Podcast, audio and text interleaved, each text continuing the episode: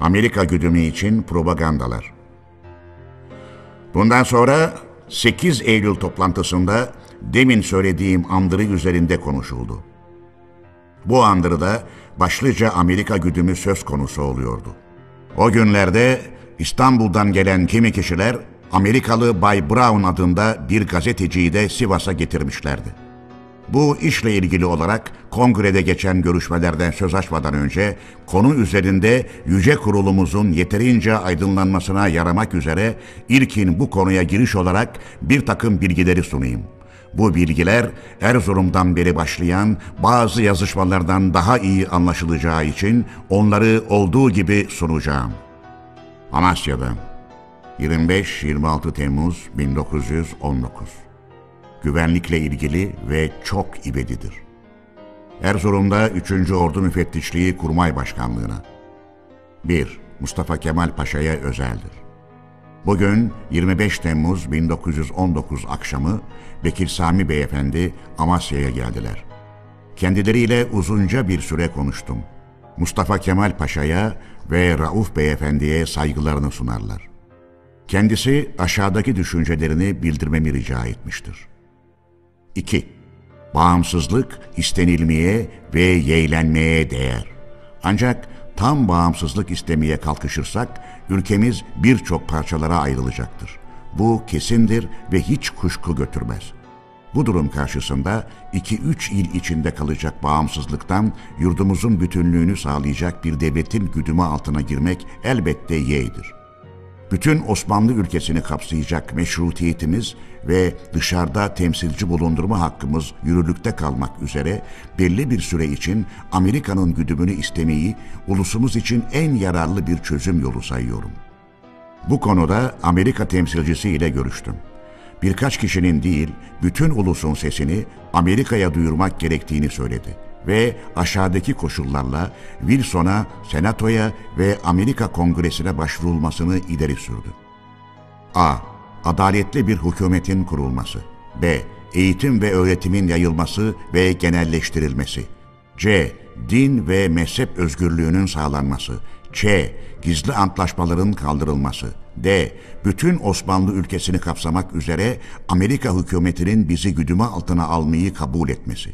3. Bundan başka kongremizin seçeceği bir kurulu Amerika'ya bir zırhlı ile ulaştırmayı da temsilci üzerine almıştır. 4. Bekir Sami Bey daha bir iki gün buralarda kalacağından her türlü buyruğun ve yönergenin benim aracılığımla duyurulmasını ve özellikle Sivas Kongresi'nin toplanma zamanı ile kendilerinin o güne değin nerede beklemesi uygun olacağının bildirilmesini rica etmekte olduğu. 5. Kafkas Tümeni Komutanı Vekili Arif Erzurum Şifre ivedi ve kişiye özeldir. 196 Amasya'da 5. Tümen Komutanlığına 1. Şimdi Amasya'da bulunan eski Vali Bekir Sami Beyefendi'ye özeldir. Yüksek tel yazınızdan pek yararlandık. Toplantılarda devam eden Doğu İlleri Kongresi hemen hepsi geldikleri yerlerdeki halkça konuşmasını bilir, sözü geçer ve etkili olarak tanınmış kişilerden kurulmuş güçlü bir kurul niteliğindedir. Bu kongrede şimdiye dek olan görüşmelerde devletin ve ulusun tam bağımsızlığının savunulmasında dinlenilmektedir. Demek ki daha bizce de koşulları ve niteliği bilinmeyen bir Amerika güdümünden kongreye doğrudan doğruya söz açılması pek sakıncalı olacağından sizlerin İstanbul'da ilişki kurduğunuz kişilerle olan konuşmalarınızın ışığı altında aşağıdaki noktaları açıklayarak bizleri tez elden aydınlatmanızı özellikle rica ederiz. Bundan önce de doğrudan doğruya İstanbul'dan bu konuda gelen bilgiler kuşku verici görüldüğünden oradan açıklama istenmişti. 21 Temmuz 1919 günü Sivas'ta Refet Bey aracılığıyla İstanbul'dan gelen bilgilerde gene öyle kuşku verici bulunduğu için buradan da doğruca koşullar sorulmuş ve açıklama istenmiştir. A. Tam bir bağımsızlık istenmeye kalkışılırsa ülkemiz birçok parçalara ayrılacaktır. Bu kesindir ve hiç kuşku götürmez buyuruluyor. Bu kanının kaynağı nedir? B ülke bütünlüğünden ülkenin bölünmezliği mi yoksa egemenlik hakları mı anlaşılmaktadır? C. bütün Osmanlı ülkesini kapsayacak meşrutiyetimiz ve dışarıda temsilci bulundurma hakkımız yürürlükte kalmak üzere bir devletin güdümünü istemeyi en yararlı bir çözüm yolu olarak görüyorsunuz. Ancak temsilcinin ileri sürdüğünü bildirdiğiniz şeylerle bu çözüm yolu çelişmeli görünüyor. Çünkü meşrutiyetimiz yürürlükte kalınca hükümet yasama organından güven oyu almış ve onun denetimi altına girmiş bir kurul olur ki artık bu kurulun meydana getirilmesinde Amerika'nın eli ve etkisi olamaz. Öyleyse ya meşrutiyet yürürlüktedir ve adaletli bir hükümet kurulmasını Amerika'dan istemeye yer yoktur ya da adaletli bir hükümetin kurulması Amerika'dan istenilince meşrutiyetin yürürlüğü sözde kalır. Ç eğitim ve öğretimin yayılıp genelleştirilmesinin anlamı nedir? İlk aklımıza gelen yurdun her yerinde Amerikan okullarının açılmasıdır. Çünkü daha şimdiden yalnız Sivas'ta 25 kadar okul açmışlardır ki yalnız birinde 1500 kadar Ermeni öğrenci vardır. Buna göre Türk ve Müslüman eğitim öğretiminin yayılıp genelleştirilmesi ile bu yapılan işler nasıl bağdaştırılabilecektir? D din ve mezhep özgürlüğünün sağlanması sözleri de önemlidir. Patrikhanelerin ayrıcalıkları varken bunun değişiklik yönü ve anlamı nedir? E. Temsilcinin beşinci madde olarak sözünü ettiği bütün Osmanlı ülkesinin sınırları nedir? Yani savaştan önceki sınırımız mıdır? Eğer bu deyim içine Suriye ve Irak'ta giriyorsa Anadolu halkının Araplar adına güdüm istemeye hakkı ve yetkisi olabilir mi? F. Şimdiki hükümetin siyasası nedir? Tevfik Paşa neden Londra'ya gitti? Amerikalılar gibi İngilizlerin de ayrıca bir güdümcülük ardında koştukları görülüyor. Ayrımları nedir? Hükümet Amerika güdümüne ne gözle bakıyor? Yani buna yatkın mı yoksa çekingen mi davranıyor? Amerikalılar neden Ermenistan'ın güdümcülüğünü bıraktılar? Amerikalılar güdümü almaya ne ölçüde eğilimli ve isteklidir? 2. Sivas Kongresi'nin toplanması Erzurum Kongresi'nin sona ermesine bağlıdır. Bunun üzerinde ayrıca çalışılmaktadır. Sizlerin o zamana değin ya Tokat'ta ya da Amasya'da bulunmanız uygundur. Saygılarımızı sunarız. Mustafa Kemal Amasya'dan 37 1919 Güvenlikle ilgili ve ivedidir. 3. Ordu Müfettişliği Kurmay Başkanlığı'na 1. Mustafa Kemal Paşa'ya özeldir. Bekir Sami Bey'den alınan karşılık aşağıda bilginize sunulur. A. Tam bağımsızlık istenirse ülkemizin birçok parçalara bölünmesi ve birkaç devletin güdümü altına girmesi dörtler kurulunca kararlaştırılmıştır. Bunu önlemek için tek devletin güdümünü istemenin en uygun olacağını söylemiştir. B. Yalnız egemenlik hakları söz konusudur. Ülkemizin bütün olarak bizde kalması temel ilkedir. C. Amerika'dan herhangi biçimde bir hükümet kuru vermesini istemeyeceğiz. Amerika'ya adaletli bir hükümet kuracağımız konusunda sağlam söz vereceğiz. Anayasamız hükümleri yürürlükte kalmak, padişah soyunun her türlü egemenlik haklarına dokunulmamak ve dışarıda temsilcilerimiz eskisi gibi bulunmak koşullarıyla Amerika hükümetinin mutluluğumuza ve gelişmemize yardım etmesini isteyeceğiz. İsteyeceğimiz güdüm bu biçimdedir. Ç eğitim ve öğretimin yayılıp genelleştirilmesinin anlamı Amerikan okullarının köylerimize dek girmesine izin vermek değil, Türk ve Müslüman eğitim ve öğretimini yayıp genelleştirmeye özen göstereceğimiz konusunda kendilerine söz vermekle birlikte yardımlarını istemektir. Güdümcülüğü Amerikan misyonerlerine değil, Amerika hükümetine vermek istiyoruz. D. Din ve mezhep özgürlüğü öteden beri İslam dininin ilkeleri gereğindendir. Amerika kamuoyu bu gerçeği bilmedikleri için kendilerine bu konuda güven vermek istiyoruz ve temsilcinin sözünü ettiği sınır savaştan önceki sınırımızdır. Suriye ve öteki bölgeler üzerinde bizim güdüm istemeye yetkimiz olup olmaması kongrece çözümlenecek bir sorundur. Daha önce Suriye ve Irak'ta Amerikalılar kamuoyuna başvurdular. Suriye ve Filistin'de bağımsız bir Arap hükümeti kurmayı istemekle birlikte Amerika'nın güdümü altına girmeyi yeğlediklerini bildirdiler. E. Şimdiki hükümet yeni kurulduğundan güdeceği siyasa belli değildir. Ancak önceki hükümetlerin siyasaları güçsüzlük ve ihtilaf kuvvetlerinin her bir buyruğuna boyun eğmekti. Tevfik Paşa Londra'ya gitmeyerek Ferit Paşa ile geri dönmüştür. Amerika Ermenistan hükümeti kurulmadan önce orada dolaşan Amerikan kurullarının raporlarına bakılırsa büyük bir Ermenistan kurulamayacağı düşüncesindedir. Güdüm konusunda ayrıntılı bir yazı posta ile gönderilmek üzeredir. 2. Şimdilik sizlerden gelecek bildirimleri bekleyerek Tokat'ta bulunacağım. Amasya ve Tokat'ta ve ilçelerde gereken bildirimleri yapmaktayım ve iyi sonuçlar vereceğini ummaktayım. Hepinize saygılarımı sunarım efendim. 5. Tümen Komutanı Arif Erzurum 1 Ağustos 1919 Şifre kişiye özeldir. Amasya'da 5. Tümen Komutanlığına bu telin hemen Bekir Sami Beyefendi'ye ulaştırılması ve karşılığının ivedilikle alınması rica olunur. Bekir Sami Beyefendi'yedir. 30-7-1919 günlü tele karşılıktır. Amerikan güdümcülüğü üzerine son açıklamanızı öğrendik. Bu koşullara göre genel olarak korkulacak bir şey olmamak gerek. Bununla birlikte daha bir nokta üzerinde yüksek görüşlerinizi de öğrenmek istiyoruz. Bize elverişli bunca koşullar ileri sürebilecek olan Amerika hükümeti böyle bir güdümcülüğü kabul etmesine yani buna katlanmasına karşılık Amerika adına ne gibi yararlar ve çıkarlar sağlamış olacaktır. Bununla kendi hesaplarına ne amaç güdüyorlar? Bu konuda edindiğiniz bilgilerle ve yüksek düşüncelerinizle de bizi aydınlatmanızı ivedilikle bekleriz efendim.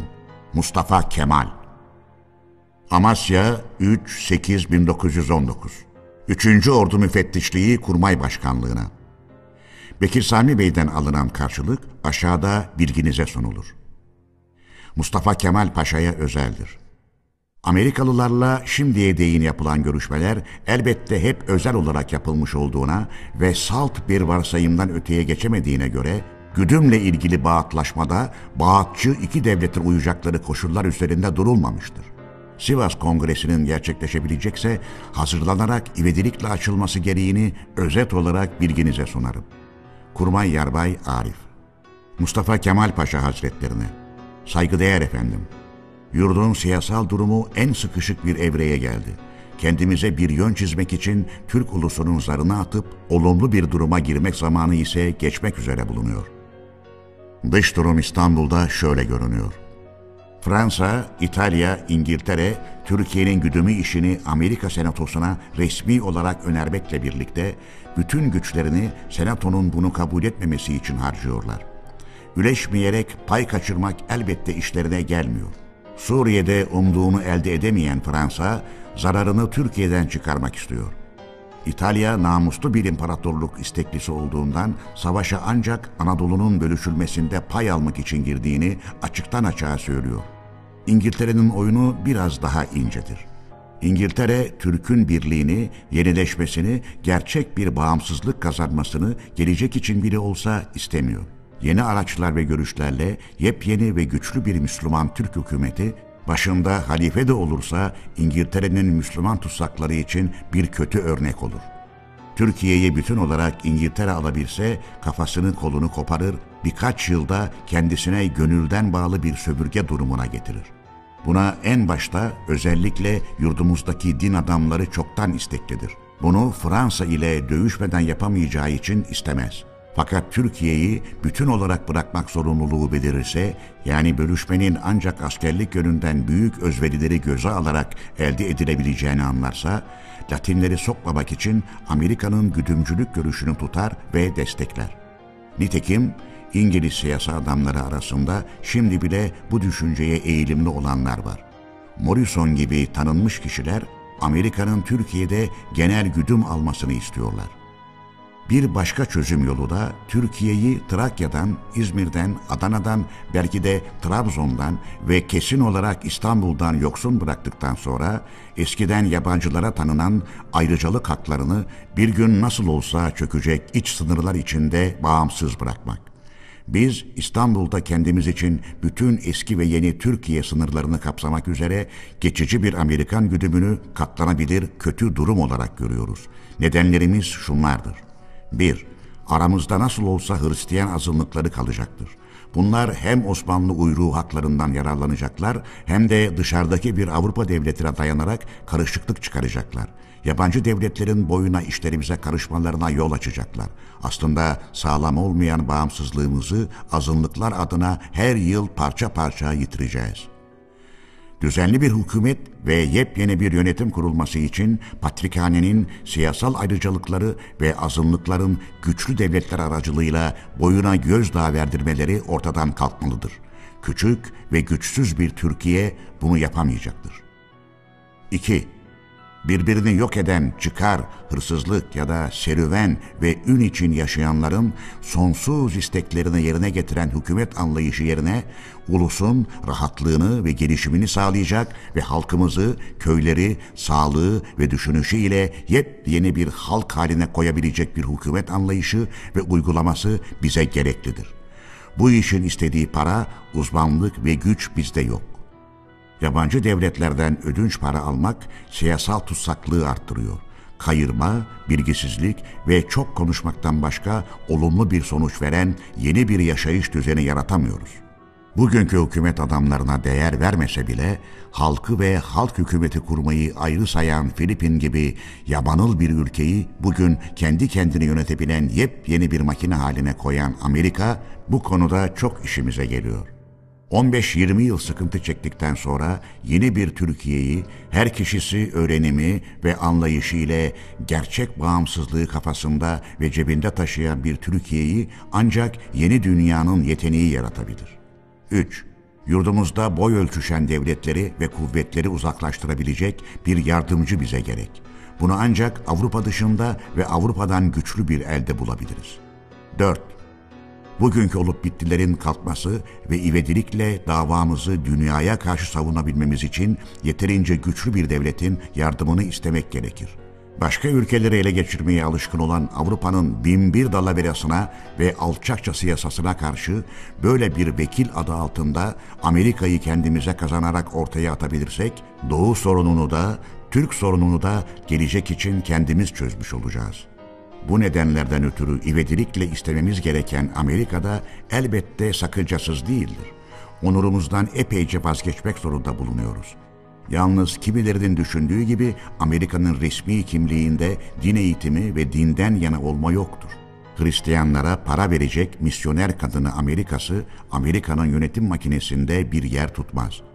Amerika'nın yönetim makinesi dinsiz ve milliyetsizdir. O çok düzenli, çeşitli soy ve mezhepte adamları çok bağdaşık olarak bir arada tutmanın yolunu biliyor. Amerika doğuda güdümcülük ve Avrupa'da başına dert almak istemiyor. Ama onların onur işi saydıkları şey yöntemleri ve ülküleriyle Avrupa'dan üstün bir ulus olmak isteğidir. Bir ulus içtenlikle Amerikan ulusuna başvurursa girdikleri ülkenin ve ulusun yararına nasıl bir yönetim kurabildiklerini Avrupa'ya göstermek isterler. Resmi Amerika'nın önemli adamları arasında bizden yana epeyce bir eğilim belirdi. İstanbul'a Ermeni dostu olarak gelen birçok önemli Amerikalılar Türk dostu ve Türk propagandacısı olarak döndüler. Bu akımı yansıtan resmi ve özel Amerikan düşüncesi gizli olarak şudur. Türkiye'yi hiçbir parçaya ayırmamak, eski sınırları içinde bütün olarak bırakmak koşuluyla genel ve bir tek güdüm kurmak istiyorlar. Suriye Amerika Komisyonu oradayken genel bir kongre toplayarak Amerika'yı istemiştir. Amerika'da Suriye'nin bu isteği pek coşkunlukla karşılanmıştır. Resmi Amerika bizim topraklarımız üzerinde Ermenistan kurmaya eğilimli görünmüyor. Eğer güdüm alırlarsa bunu bütün ulusları eşit koşullar altında bir yurt çocuğu sayarak alacaklarını en önemli çevrelerinden öğrendim. Ancak Avrupa kesin olarak bir Ermenistan sorunu ortaya çıkarmak, özellikle İngiltere Ermenilere ödünler vermek istiyor. Zulüm görmüş Ermeniler adına Amerika kamuoyunda bir oyun oynamaya çalışıyor. Bizim düşünürleri Avrupa korkusu düşündürüyor.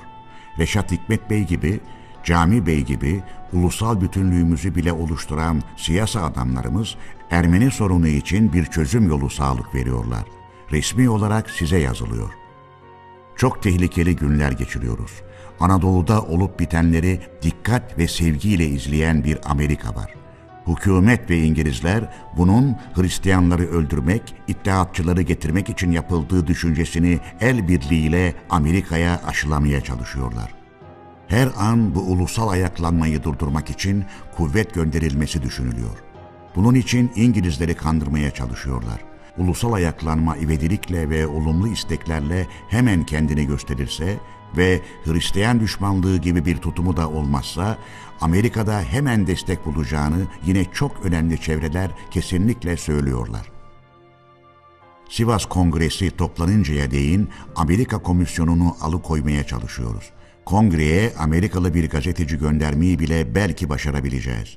İşte bütün bunlar karşısında davamıza destek olabilmesi için bu elverişli dakikaları yitirmeden bölünme ve çökme korkusu karşısında Amerika'ya başvurmak zorunda olduğumuzu sanıyorum. Vasıf Bey kardeşimizle bu konuda ortak olduğumuz noktaları kendisi de ayrıca yazacaktır. Türkiye'yi dayanç ve iradesi olan geniş kafalı bir iki kişi belki kurtarabilir. Serüven ve savaş zamanı artık geçmiştir. Gelecek için gelişme ve birleşme savaşı açmak zorundayız. Sınırlarında bunca çocuğu ölen zavallı yurdumuzun düşünce ve uygarlık savaşında kaç şehidi var? Biz Türkiye'nin hayırlı çocuklarından yarının kurucuları olmalarını istiyoruz. Rauf Bey kardeşimizle sizin temelleri bile çöken zavallı yurdumuz için uzakları görerek birlikte düşünüp çalışmanızı bekliyoruz. Saygılarımı gönderir, başarınıza dua ederim. Ulusal davada canıyla ve başıyla çalışanlar arasında gösterişsiz bir Türkeri alçak gönüllülüğüyle sizinle birlikte olduğumu bildiririm. 10 Ağustos 1919 Halide Edip Afyon Karahisar 13-8-1919 15. Kolordu Komutanlığına Mustafa Kemal Paşa'ya özeldir. İstanbul'daki çeşitli partilerin birleşerek Amerika Komisyonu'na verilmek üzere aldıkları kararlar olduğu gibi aşağıda sunulmuştur. 1. Ermenistan için Türkiye'nin doğu sınırı üzerinde Ermenilerin işine yarayacak bir toprak parçasını vermeyi, doğu illerindeki Türklerin ve orada iş başında bulunan büyüklerin gelecekteki rahatlıklarını ve özgür gelişmelerini düşünerek kabul edebilecekleri kanısında olduklarını, yalnız bu kanılarını oradaki Kürtlerle işbirliği yapmış olmaları ve Kürtlerin de Ermenilere toprak vermek düşüncesini hiç benimsemeyeceklerini bildikleri için açığa vurmak istemediklerini, açığa vursalar bile oradaki Türk çoğunluğunun aşağıdaki koşullara uyma konusunda kendilerine sağlam söz verilmedikçe bu düşüncede Kürtlerden ayrılmayacaklarını sandıklarını saptamışlardır. Şöyle ki, birincisi Türk ve Kürt çoğunluğu ile bunlar arasındaki başka azınlıkların oturdukları toprakların parçalanmaması. İkincisi, Türk bağımsızlığının tam olarak tanınması ve yürürlüğe konularak sağlama bağlanması. Üçüncüsü, Türkiye'nin çağdaş uygarlığa erişebilmesi için özgürce gelişimini engelleyen etmenlerin kaldırılmasıyla Wilson ilkelerine uygun olarak bağımsızlığından ve haklarından en güvenilir bir biçimde yararlanmasına yol açılması, Dördüncüsü bu konularda ve Türklerin ilerlemesinin çabuklaştırılmasında yardımcı olacağını Amerika'nın Milletler Cemiyeti'ne karşı yüklenmesi. 2. Boşaltılacak topraklardan çıkarılacak olan Türk ve Kürtlerin yeni gönderilecekleri topraklarda hemen yerleştirilmesi ve hemen yeni topraklarından yararlanmalarını sağlamak için Amerika'nın yardım etmesi. 3. O bölgede ve özellikle Erzincan ve Sivas arasında yoğun olarak bulunan Ermenilerin de yeni Ermenistan sınırı içine gönderilmemelerinin sağlanması. 4. Ermenistan hesabına yapılacağını kestirdiğimiz toprak verme işi bağımsız bir Ermenistan adına değil ancak büyük ve uygar bir devletin güdümü altında gelişecek yeni bir devlet adına olacaktır. Çünkü bugünkü Ermenistan'a toprak vermek, Türkiye'nin başına ikinci bir Makedonya derdi açmak olduğu gibi Kafkasya içinde bir ortam yaratmak demektir. 5. Bütün bunlar tartışılabilir bir öneri niteliğindedir. Bunların kesinleşmesi için yurttaki kurullarla ilişki kurulabilirse oraya Amerika Komisyonu'ndan bir kişinin gönderilmesi çok gereklidir. 6 ve en son olarak işin yasaya ve türeye uygun duruma getirilmesi için Osmanlı Millet Meclisi'ne bırakılması gerekir. 12. Kolordu Komutanı Salahattin Erzurum 21.8.1919 Şifre kişiye özeldir. 339 12. Kolordu Komutanlığı'na 20. Kolordu Komutanlığı'na Yalnız 12. Kor 13-8-1919 günlü şifreye K İstanbul'daki çeşitli partilerin Amerika Komisyonu'na verilmek üzere aldıkları kararlar burada temsilciler kurulunca pek çok üzüntüye ve acınmaya değer görüldü. Çünkü birinci maddede Ermenistan'a doğu illerinden toprak verilmesi söz konusu olmaktadır. Oysa ezici çoğunluğu Türk ve Kürt olan bu illerden bir karış toprağın bile Ermeniler hesabına bugün için geçirilemeyeceği gibi çeşitli soydan gelen halk arasındaki tiksinti ve öc alma duygusunun korkunçluğu ve sertliği Osmanlı Ermenileri geri gelseler bile illerde yoğun olarak yerleştirilmelerinin tehlikeli olacağını göstermektedir. Bu duruma göre suçlu olmayan Osmanlı Ermenilerine gösterilecek en büyük kolaylık eşit ve adaletli koşullar içinde yurtlarına dönmelerini kabulden başka bir şey olamayacaktır. Üçüncü maddede Erzincan ve Sivas arasında yoğun bir Ermeni topluluğu bulunduğu kuruntusu bilgisizlikten ve anlayışsızlıktan başka bir şey değildir. Savaştan önce bile buralarda oturanların büyük çoğunluğu Türk, birazı Zaza denilen Kürtler ve pek azı da Ermeniydi. Bugünse varlığından söz edilecek sayıda Ermeni yoktur. Öyleyse bu gibi dernekler yetkilerini bilmeli ve bir iş yapmak isterlerse hiç olmazsa Harbiye ve Harici Nazırlıklarının barış hazırlıkları için düzenledikleri resmi istatistik ve grafiklere olsun başvurma sıkıntısından kaçınmamalıdırlar. İşbutel'in olduğu gibi İstanbul'a gönderilmesini rica ederiz. Mustafa Kemal Ankara'dan 14-8-1919 Güvenlikle ilgilidir. 2013 3. Ordu Müfettişliği Kurmay Başkanlığı'na 1. Mustafa Kemal Paşa'ya İstanbul'a gönderilmek üzere yazmış olduğunuz son karşılıklar yerine ulaştırıldı ve buna karşılık olan basılı raporla Ahmet Rıza Bey, Ahmet İzzet, Cevat, Çürük Sulu Mahmut Paşalar, Reşat Hikmet, Cami, Reşit Sadi Beyler, Esat Paşalar gibi pek çok kişinin düşüncelerine uygun olan Kara Vasıf'ın yani Cengiz'in Halide Edip Hanım'ın görüşlerini kapsayan uygun mektuplar geldi. Bunlar sırayla özetlenerek sunulacağı gibi asılları da Sivas'a gönderilecektir. Bunların hepsinde bir yardımın gerekliliği ileri sürülmekte ve bu yardımın Amerikaca yapılması kolay katlanılır bir kötü durum olarak kabul edildiğinin gerekçesi bildirilmektedir. Basılı rapor. Cami, Rauf, Ahmet, Reşat Hikmet, Reşit Sadi Beylerle Halide Hanım, Kara Vasıf, Esat Paşa ve bütün parti ve derneklerin düşünceleri yoklandıktan sonra büyük bir çoğunluğun görüşüne uygun olarak düzenlenmiştir. Vakit varmış. Kongrede bir an önce iş görmek, Amerikalılar gitmeden durumu bildirmek gerekmiş.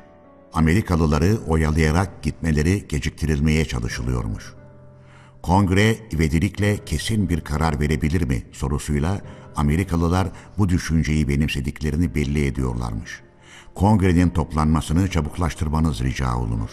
20. Kolordu Komutanı Ali Fuat Bu telde sözü geçen uzun mektuplar günlerce telgrafçıları oyalayan kapalı tellerle verildi. Birbirine ek olan o tellerden biri de şuydu.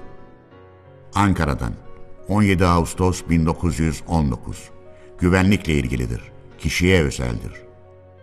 3. Ordu Müfettişliği Kurmay Başkanı Kazım Beyefendi'ye, Mustafa Kemal Paşa Hazretlerine 16-7-1919 ve 880 sayılı kapalı telin 9. maddesine ektir. Kara Vasıf'ın 10 sayılı madde ile ilgili olarak verdiği ek bilgi. 1. Yardım için Amerika'yı isteyecek olursak ve bunu Doğu İlleri Kongresi, Ulusal Kongre bir istek gibi telle hükümetimize bildirirse, Wilson için Amerika Kongresi'ne karşı güzel bir dayanak olacağından İstanbul'daki aydınların çoğu bu düşünceden yanadırlar ve böyle bir şey hazırlıyorlar. Eğer Anadolu'da yaparsa yararlı olur diyorlar. Böyle olursa Amerika'nın güdümünden yararlanarak öbür alçakları çıkarabiliriz. Sonra yalnızca Amerikalılarla karşılaşabiliriz ve onlarla uğraşmak da kolay olur. Bir de Amerikalılar bizi pek çok kınıyorlar. Yani hükümeti aşağılıyorlar. Ulusumuzu da kınıyorlar. Delegelerin İstanbul'dan çıkışını, Paris'e gidişini andırıları. Sonra diyorlar ki Avrupa'nın yapmaktan çekindiklerini kabul ediyorsunuz. Örneğin Avrupa Büyük Ermenistan yapmıyor. Sizin sadrazam Toros'tan sınır veriyor. Ermenistan istiyor. Oysa şimdiye değin Amerika komisyonlarından hiçbirisi bile buna olabilir demedi. Genel raporlara göre Anadolu'da, Türkiye'de bir Ermenistan olmak şöyle dursun, özerk ve yerinde yönetimler kurmak bile olamaz. Nüfusları yok, toprakları yok. Bu yönetim çok büyük bir askeri güce dayandırılmazsa olmaz. Ermenilerde bu kuvvet olamaz. Amerika ise bu iyiliği yapamaz. Öbür devletler de buna katlanamaz. El verir ki oralarını ele geçirsinler ve barış yapsınlar. Bu da olamaz. Kıskançlık engeldir. İşte İstanbul'un haberleri.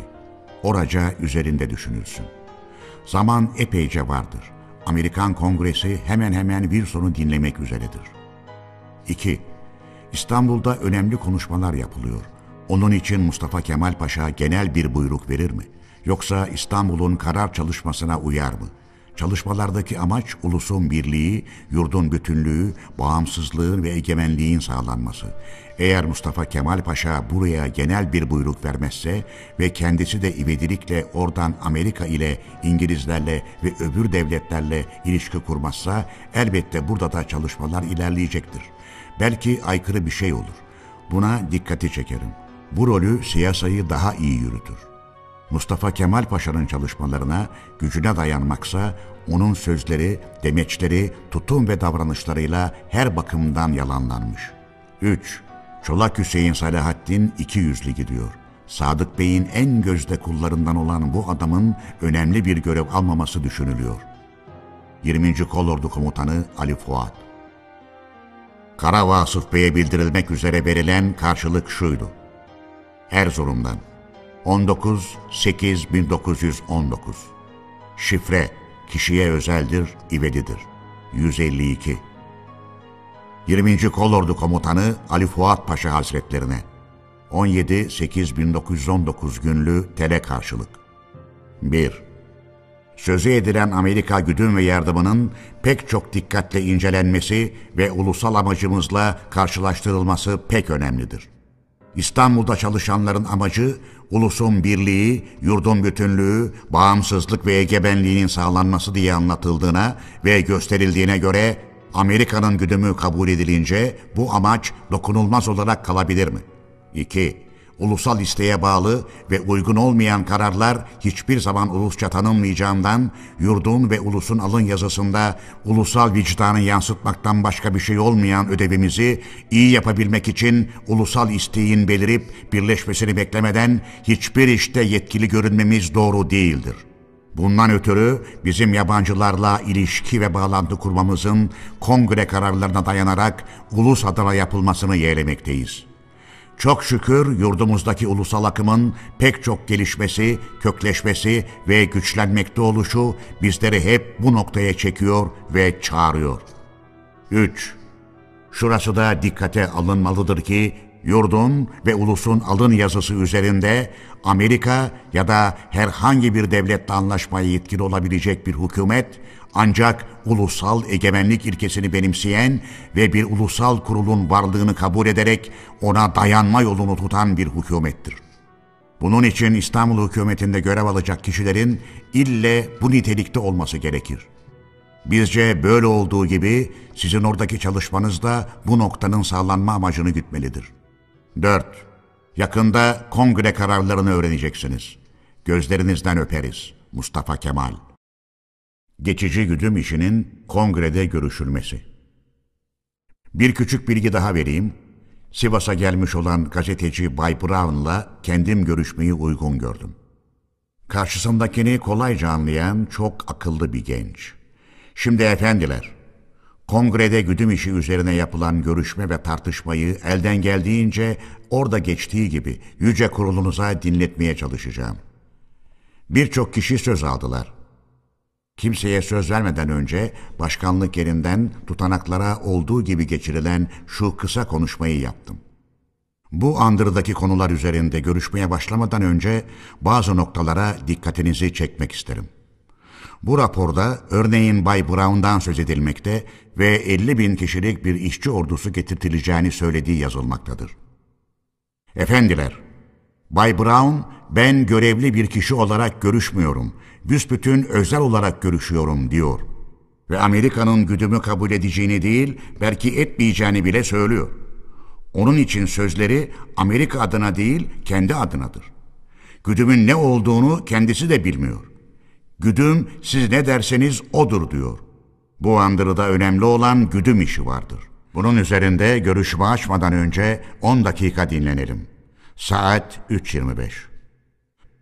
Sonraki oturumda ilk söz Vasıf Bey'indir dedim. Vasıf Bey ilkin güdümün tanımı üzerinde uzun bir konuşma yaptı. Sözü başkalarına bıraktı. Bir daha söz aldı ve ilkin genel olarak güdümü kabul edelim de koşulları üzerinde sonradan görüşürüz dedi. Üyelerden Macit Bey adında bir kişi genel kurulca asıl görüşülecek konu şimdiden sonra yalnız yaşayabilecek miyiz, yaşayamayacak mıyız? Güdümü ne türlü anlayarak güdümcü ile nasıl görüşeceğiz? Güdümcü kim olacaktır? Asıl konu budur, yollu konuştu. Ben başkanlık yerinden sanırım bu raporda iki görüş beliriyor. Bunlardan birincisi devletin iç ve dış bağımsızlığından vazgeçmemesi ve ikincisi de devlet ve ulusun zararlı dış baskılara karşı bir yardım ve desteğe gereksinmesi bulunup bulunmamasıdır. Asıl duraksamayı gerektiren nokta budur. İzin verilirse bu nokta üzerinde düşünülmesi için raporu öneri komisyonuna verelim. Sonra da yüce kurulunuza sunalım. Herhalde iç ve dış bağımsızlığımızı yitirmek istemiyoruz dedim.'' Bunun üzerine söz alan Bekir Sami Bey, üzerimize aldığımız görev çok ağır ve önemlidir. Boş tartışmalara ayıracak hiçbir dakikamız yoktur. Bu andırımız üzerinde görüşelim ve ibedilikle vakit geçirmeksizin bir karara varalım dedi. Ben başkanlık yerinden bu sorunu komisyon başkanı olmak dolayısıyla açıklayayım. Öneri komisyonu başkanı da bendim. Bu andırı komisyonda okundu ve pek çok görüşüldü tartışıldı fakat kesin karar verecek bir kanıya varılamadı. Daha önce genel kurulda okumaksızın öneri komisyonuna verilmişti. Bunun için bir kez de burada okunup genel kurulun görüşü belli olduktan sonra gene öneri komisyonuna verilerek kesin karar alınsın istemiştik dedim. İsmail Fazıl Paşa merhum da söz alarak şunları söyledi. Bekir Sami Bey'in düşüncesine katılırım. Yitirecek zamanımız yoktur. Aslına bakılırsa işte kolaylaşmıştır. Tam bağımsızlık mı yoksa yabancı bir devletin güdümünü mü isteyeceğiz? Alacağımız karar budur. Böyle önemli, en önemli olan bir işi bir daha komisyona göndermek ve ondan sonra yeniden genel kurula getirmekle vakit geçirmeyelim. İş uzar, zamanımız değerlidir. Buna bugün, yarın ya da öbür gün herhalde genel kurulda bir karar verelim. Komisyonda vakit geçirmeyelim. Çünkü pek önemli bir sorundur.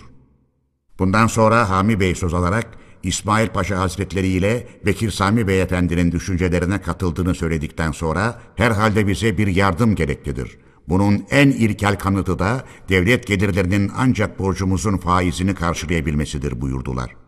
Bundan sonra Raif Efendi güdüme karşı konuştu. İsmail Fazıl Paşa ona karşılık yollu uzun bir konuşma yaptı. Ondan sonra yeniden Bekir Sami Bey konuştu ve dedi ki, İsmail Fazıl Paşa Hazretlerinin her bakımdan katıldığım konuşmasına bir şey ekleyeceğim. Kırım Savaşı'nı düşmanı yenerek bitirdikten sonra katıldığımız Paris Kongresi'nde savaş ortaklarımızın bize yükledikleri o bilinen koşullarla bu şimdi okunan andırıdaki isteklerimiz karşılaştırılacak olursa hangisinin daha çok bağımsızlığı zedelediği anlaşılır sanırım. Bekir Sami Bey'den sonra Hami Bey ve Hami Bey'den sonra da Refet Bey, Refet Paşa konuştular. Refet Bey'in söylediği şuydu.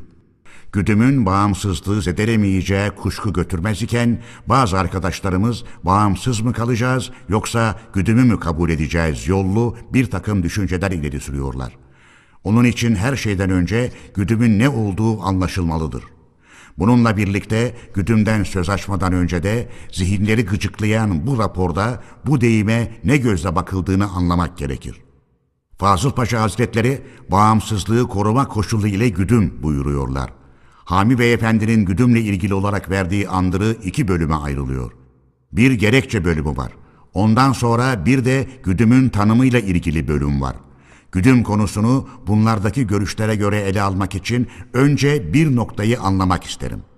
Bu andırının içindekiler genel kurulca görüşülmüş müdür, görüşülmemiş midir? İsmail Fazıl Paşa yanlış anlamaya yol açtığından biz üçümüz yani Fazıl Paşa, Bekir Sami ve Hami Beyler bu andırıyı geri alıyoruz. Verilmemiş saydık dedi. Bu andırının müsveddesi de temizi de kendilerinde kalmıştır. Başkanlıktan andırı geri alınmıştır dedim. Andırının geri alındığına bakmayarak söz alan Refet Bey, tutanakta 5-6 sayfa yer tutan özenli bir söylev verdi. Bu söylevin tutanaktan olduğu gibi aldığım bazı cümleleri söylevcinin isteğini açıklamaya yetecektir sanırım. Refet Bey diyor ki, Bizim Amerikan güdümünü yey tutmaktan amacımız, bütün toplumları tutsak kılan, yürekleri, vicdanları söndüren İngiliz güdümünden kurtulmak, yumuşak ve ulusların vicdanlarına saygı gösteren Amerika'yı kabul etmektir. Yoksa asıl iş para işi değildir. Söz olarak güdümle bağımsızlık birbirine engel şeyler değildir. Yalnız eğer biz gerçekte güçlü olmazsak, işte o zaman güdüm altında eziliriz ve o zaman güdüm bizim için bağımsızlığı bozucu olur. Bir de diyelim ki biz içeride ve dışarıda tam bir bağımsızlık isteriz. Ama acaba kendi başımıza yapabilecek miyiz, yapamayacak mıyız? Ondan önce acaba bizi kendi başımıza bırakacaklar mı, bırakmayacaklar mı? Bunu düşünelim. Şurası kuşku götürmez ki bugün İngiltere, Fransa, İtalya ve Yunanistan bizi paylaşmak istiyorlar. Ama eğer biz bugün bir devletin kefilliği altında bir barış yapacak olursak, ileride uygun koşullar altında bulunur bulunmaz hemen döner ve kendi çıkarımızı sağlarız. Ama eğer olumsuz bir durum ortaya çıkacak olursa acaba büsbütün zarar etmiş olmayacak mıyız?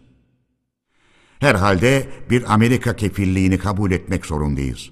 20. yüzyılda 500 milyon lira borcu, yıkık bir yurdu, pek verimli olmayan bir toprağı ve ancak 10-15 milyon lira geliri olan bir ulus bir dış yardım olmaksızın yaşayamaz. Eğer bundan sonra da bu durumumuzda kalır ve bir dış yardımla kalkınamayacak olursak belki ileride Yunanistan'ın bile saldırılarına karşı kendimizi savunamayız. Tanrı korusun. Eğer İzmir Yunanlılarda kalsa ve aramızda bir savaş açılsa düşmanımız Yunanistan'dan vapurlarla asker getirecek durumdayken acaba biz Erzurum'dan hangi trenlerle ulaştırmamızı yapabileceğiz? Bundan dolayı Amerikan güdümü her şeyden önce bir kefil ve destek bulmak için gereklidir. Söylevci sözlerini şöyle bitirdi. Eğer bu söylediklerimle gelecek görüşmelere bir başlangıç yapabildimse buna sevinirim.'' Efendiler, bu parlak ve ustaca söylevin, dinleyenlerin düşünce ve kanıları üzerinde yapabileceği yanıltıcı etkinin ölçüsünü kolaylıkla kavrayabilirsiniz. Bunun ardından gelebilecek olan aynı düşüncedeki söylevcilerin söylevleriyle kongre üyelerinin büsbütün zehirlenmesine meydan vermemek ve özel aydınlatma ve uyarmalara zaman bulabilmek için hemen 10 dakika dinlenelim efendim diyerek oturuma ara verdim. Saat 5.30. Efendiler, bu söylemin son cümleleri dikkat çekicidir. Refet Beyefendi Yunanlıları İzmir'de geçici sayıyor ve onlarla savaşmakta olduğumuzu kabul etmiyor. Yunanlılar İzmir'de kalırsa ve savaş durumuna girilirse başa çıkamayacağımız kanısında bulunuyor. Bundan sonraki oturumda Bursa delegelerinden Ahmet Nuri Bey güdüme karşı uzun bir konuşma yaptı. Hami Bey buna daha uzun bir konuşma ile karşılık verdi ve gerçekten pek uzun olan söylemin sonlarına doğru konuşmasını şu bilgileri vererek pekiştiriyordu. Ama şimdi biraz da işin kesin bildiğim bir yönünden söz açacağım. İşin bu evresinde ilgili kişiyle kendim görüştüğümden sözlerim yaklaşık değil kesindir. İstanbul'dan ayrılmadan önce eski sadrazam İzzet Paşa Hazretlerini görmeye gitmiştim. Herhalde kendileri de bir güdümün bizim için gerekli olduğu kanısındaydılar. Benden de bu konudaki düşüncemi sordular. Ben de düşündüklerimi söyledim. Birkaç gün sonra beni çağırtıp şunu anlattılar. Suriye ve Adana bölgesinde dolaştıktan sonra İstanbul'a gelip siyasal partilerin görüşlerini öğrenmeye çalışan Amerika Soruşturma Kurulu üyeleri İzzet Paşa'yı konağında ziyaret ederek Anadolu'daki ulusal örgütün Türk ulusunu temsil ettiğine inandıklarını ve Paşa'yı da yani İzzet Paşa'yı bu işe ön ayak olan bir kişi olarak bildiklerini söylemişler. Ve eğer siz Erzurum ve Sivas kongrelerine Amerika'nın güdümünü istetecek olursanız Amerika'da Osmanlı Devleti'nin güdümcülüğünü kabul edecektir demişler. Paşa bunu bana anlattıktan sonra bu ulusun bir savaşa daha gücü kalmadığını ve herhalde böyle bir çağrıya başvurmak zorunda bulunduğumuzu söyledi. Ve Sivas'a gittiğim zaman oradakilere bu durumu anlatmaklığımı öğütledi. İzzet Paşa da bu yolla istenecek bir güdümün yüzde doksan kabul edilebileceği ve yalnız bizim için bir takım koşullar ileri sürmenin zorunlu bulunduğu kanısındadır. Paşa ulusun isteğine dayanmaksızın Amerika'nın güdümcülüğü kabul edemeyeceğini, kongrece belirtilecek isteğin Avrupa devletlerine karşı Amerika için bir dayanak olacağını bile söyledi. Ben bu işi İstanbul'dan kapalı telle Erzurum'da Rauf Bey'e bildirdim. Güdümün kendisinden çok adına takılanlar yok yere kaygıya düşüyorlar. Kelimenin önemi yoktur. Önem işin özünde ve niteliğindedir. Güdüm altına girdik demeyelim de isterlerse sonsuz yaşayacak devlet olduk diyelim. Bu son söze karşılık verenler arasında Hüsrev Sami Bey'in şöyle bağırdığı işitildi. Ama bizim bu çalışmadan amacımız kendimizi savunarak sonsuz yaşayacak ulus olduğumuzu tanıtlamaktır. Hami Bey buna karşılık eski düşüncesinden vazgeçer gibi bir konuşma yaparken Kara Vasıf Bey söz aldı ve o günkü oturumun sonuna değin konuştu. Vasıf Bey'in uzun sözlerinin özetini tutanağı olduğu gibi geçen şu cümlelerle yüksek görüşlerinize sunuyorum. Bütün devletler bizi tam bağımsız bile bırakacaklarını söyleseler yine de desteksiz yapamayız. Vasıf Bey sözlerinin başlangıcında güdüme destek adını verelim demişti. 400 ile 500 milyon lira arasında borcumuz var. Bu parayı kimse kimseye bağışlamaz. Bize bunu ödeyiniz diyecekler. Oysa bizim gelirimiz bunun faizine bile yetmez. O zaman güç bir durumda kalacağız. Bunun için bağımsız yaşamaya akçalı durumumuz elverişli değildir. Sonra yanı başımızda bizi paylaşmayı amaç edinmiş hükümetler var. Onların bu aç gözlülükleri karşısında yok oluruz. Parasız, ordusuz ne yapabiliriz? Onlar uçakla havada uçuyorlar, biz daha kanı arabasından kurtulamıyoruz. Onlar zırhlı yapıyorlar, biz yerkenli bir gemi yapamıyoruz. Bu durumumuzla bugün bağımsızlığımızı kurtarsak bile yine günün birinde bizi paylaşırlar. Vasıf Bey konuşmasını şu sözlerle bitiriyordu. İstanbul'daki Amerikalılar güdümden korkmayınız. Milletler Cemiyeti tüzüğünde yer almıştır diyorlar. İşte bütün bu nedenlerden ötürü İngiltere'yi kendimize temelli düşman, Amerika'yı da katlanılabilir bir kötü yönetici sayıyorum. Eğer uygun bulursanız buradan İstanbul'daki temsilciye bir mektup yazıp Amerika'ya gizlice bir kurul göndermek için bir torpido isteyebiliriz. Eylül'ün 9. Salı günü yapılan toplantıda güdüm konusuna dokunan Rauf Bey'in tutanağı olduğu gibi geçen sözleri şudur. Bu güdüm işi üzerine şimdiye dek gerek basın ve gerekse başka çevrelerce birçok sözler söylendi. Yüce kurulunuz dış destek düşüncesini kabul buyurdu ise de bu desteği kimden isteyeceğimiz belirtilmedi. Amerika olduğu kapalı olarak anlatılıyorsa da bence doğrudan doğruya adının söylenmesinde bir sakınca olamaz. Erzurum Kongresi hiçbir türlü güdüm kabulüne karar vermiş değildir. Bu sözlere bakılırsa Rauf Bey'in görüşüyle gerek Sivas Kongresi ve gerek Erzurum Kongresi genel kurullarının görüşleri arasında bir yanlış anlamı olduğu kuşku götürmez. Rauf Bey'in konuşmasında açıklanan bu anlayışın gerek Erzurum ve gerek Sivas kongreleri bildirilerinin 7. maddesindeki yazılış özelliğinden doğduğu kanısına varılabilir.'' Gerçekten bu maddenin yazılışında belki güdüm istemede pek ileri giden ve sonu gelmez propagandalarıyla kamuoyunu bulandıranları susturmak ve belki bundan daha çok onların savlarına bir karşılık olmak üzere bir çeşit özellik vardır. Maddede yazılanlar mantık ışığında okunup incelenince ne güdüm ve ne de Amerika'nın güdümcülüğünü isteme düşüncesini kapsamadığı anlaşılır. Bu noktayı açıkça göstermek için söz konusu maddeyi olduğu gibi hatırlatmak isterim. Madde 7. Ulusumuz bu çağın ülkülerini yüce bilir. Teknik, sınai ve iktisadi durumumuzu ve bize gerekli olanları iyice anlar. Bundan ötürü devletimizin ve ulusumuzun içte ve dışta bağımsızlığı ve yurdumuzun bütünlüğü korunmak koşuluyla 6. maddede belirtilen sınır içinde ulusçuluk ilkelerine saygılı ve yurdumuzu ele geçirme amacı gütmeyen herhangi devletin teknik, sınai, iktisadi yardımını sevinçle karşılarız ve bu insanca ve adaletlice koşulları kapsayan bir barışın da ivedilikle gerçekleşmesi, insanlığın esenliği ve dünyanın rahatlığı adına ulusal isteklerimizin en önemlisidir. Efendiler, bu maddenin hangi noktasında güdüm düşüncesi ve güdümcünün Amerika olacağı düşüncesi vardır? Olsa olsa herhangi devletin teknik, sınai, iktisadi yardımını sevinçle karşılarız sözlerinden güdüm düşüncesine kapılanlar bulunabilir. Ama güdümün anlamı ve özü elbette bu değildir. Her zaman ve bugün de bu açık anlama göre yapılan yardımları sevinçle karşılamaktayız ve karşılarız.'' Nitekim Ankara Ereğli ve Keller Diyarbakır demir yollarının yapılması için bir İsveç grubunun ve Kayseri Sivas Turhal yollarının yapılması için de bir Belçika grubunun teknik, sınai, iktisadi yardımlarını seve seve kabul ettik ve söz gelişi Ankara şehrinin ve öbür Anadolu şehirlerimizin bir an önce bayındırlaştırılmasına ve bütün öteki demir yollarımızla karayollarımızın ve limanlarımızın yapımına yardım etmek istedik isteyecek yabancı sermaye sahiplerinin yardımlarını seve seve kabul ederiz. Yeter ki yurdumuza sermaye getireceklerin, devletimizin ve ulusumuzun iç ve dış bağımsızlığını ve yurdumuzun bütünlüğünü zedeleme eriğini güden gizli düşünceleri olmasın.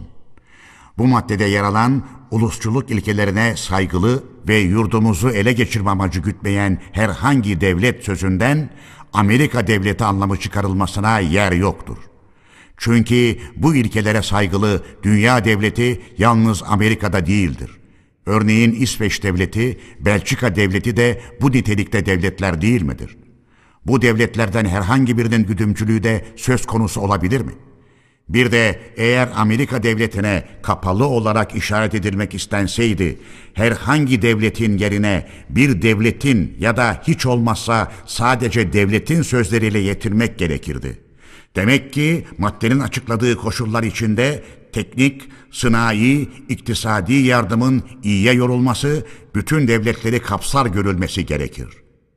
Efendiler, bu güdüm konusundaki görüşümü ki bundan önce yapılan ve bu dakikada Yüce Kurulunuzun da bilgi edinmiş bulunduğu bunca yazışma ve tartışmalarımızla tanıtlanmıştır.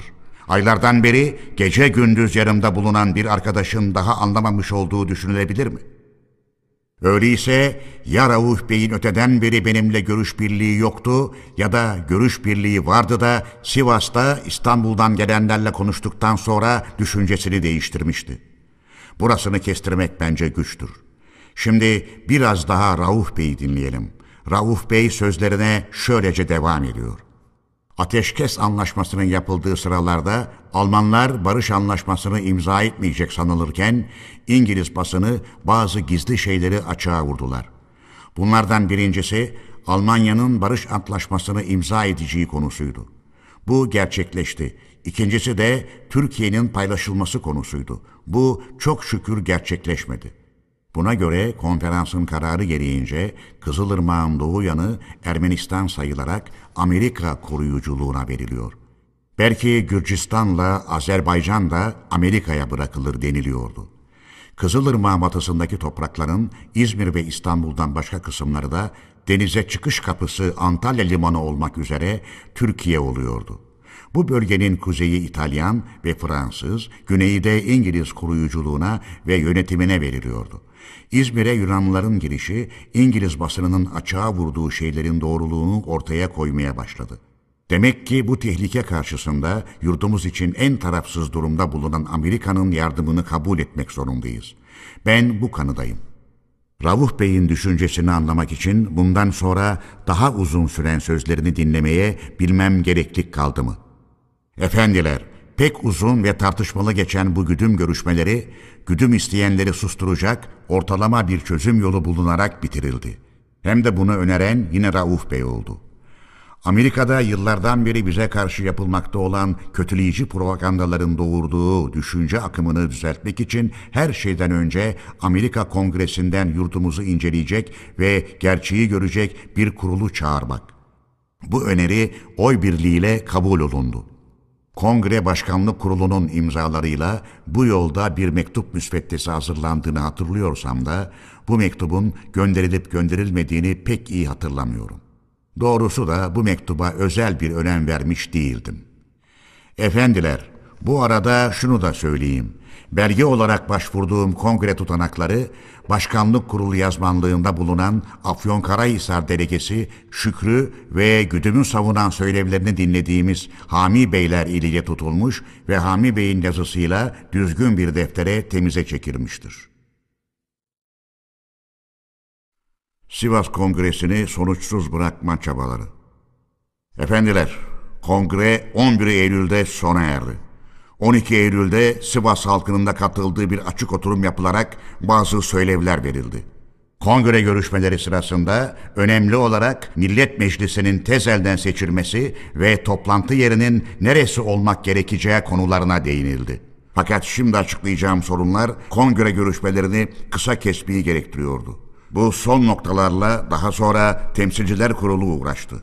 9 Eylül 1919 günü toplanmış olan bazı bilgiler kongreye şöylece açıklandı. Eskişehir ve Afyonkarahisar'ındaki İngiliz kuvvetleri iki katına çıkarıldı.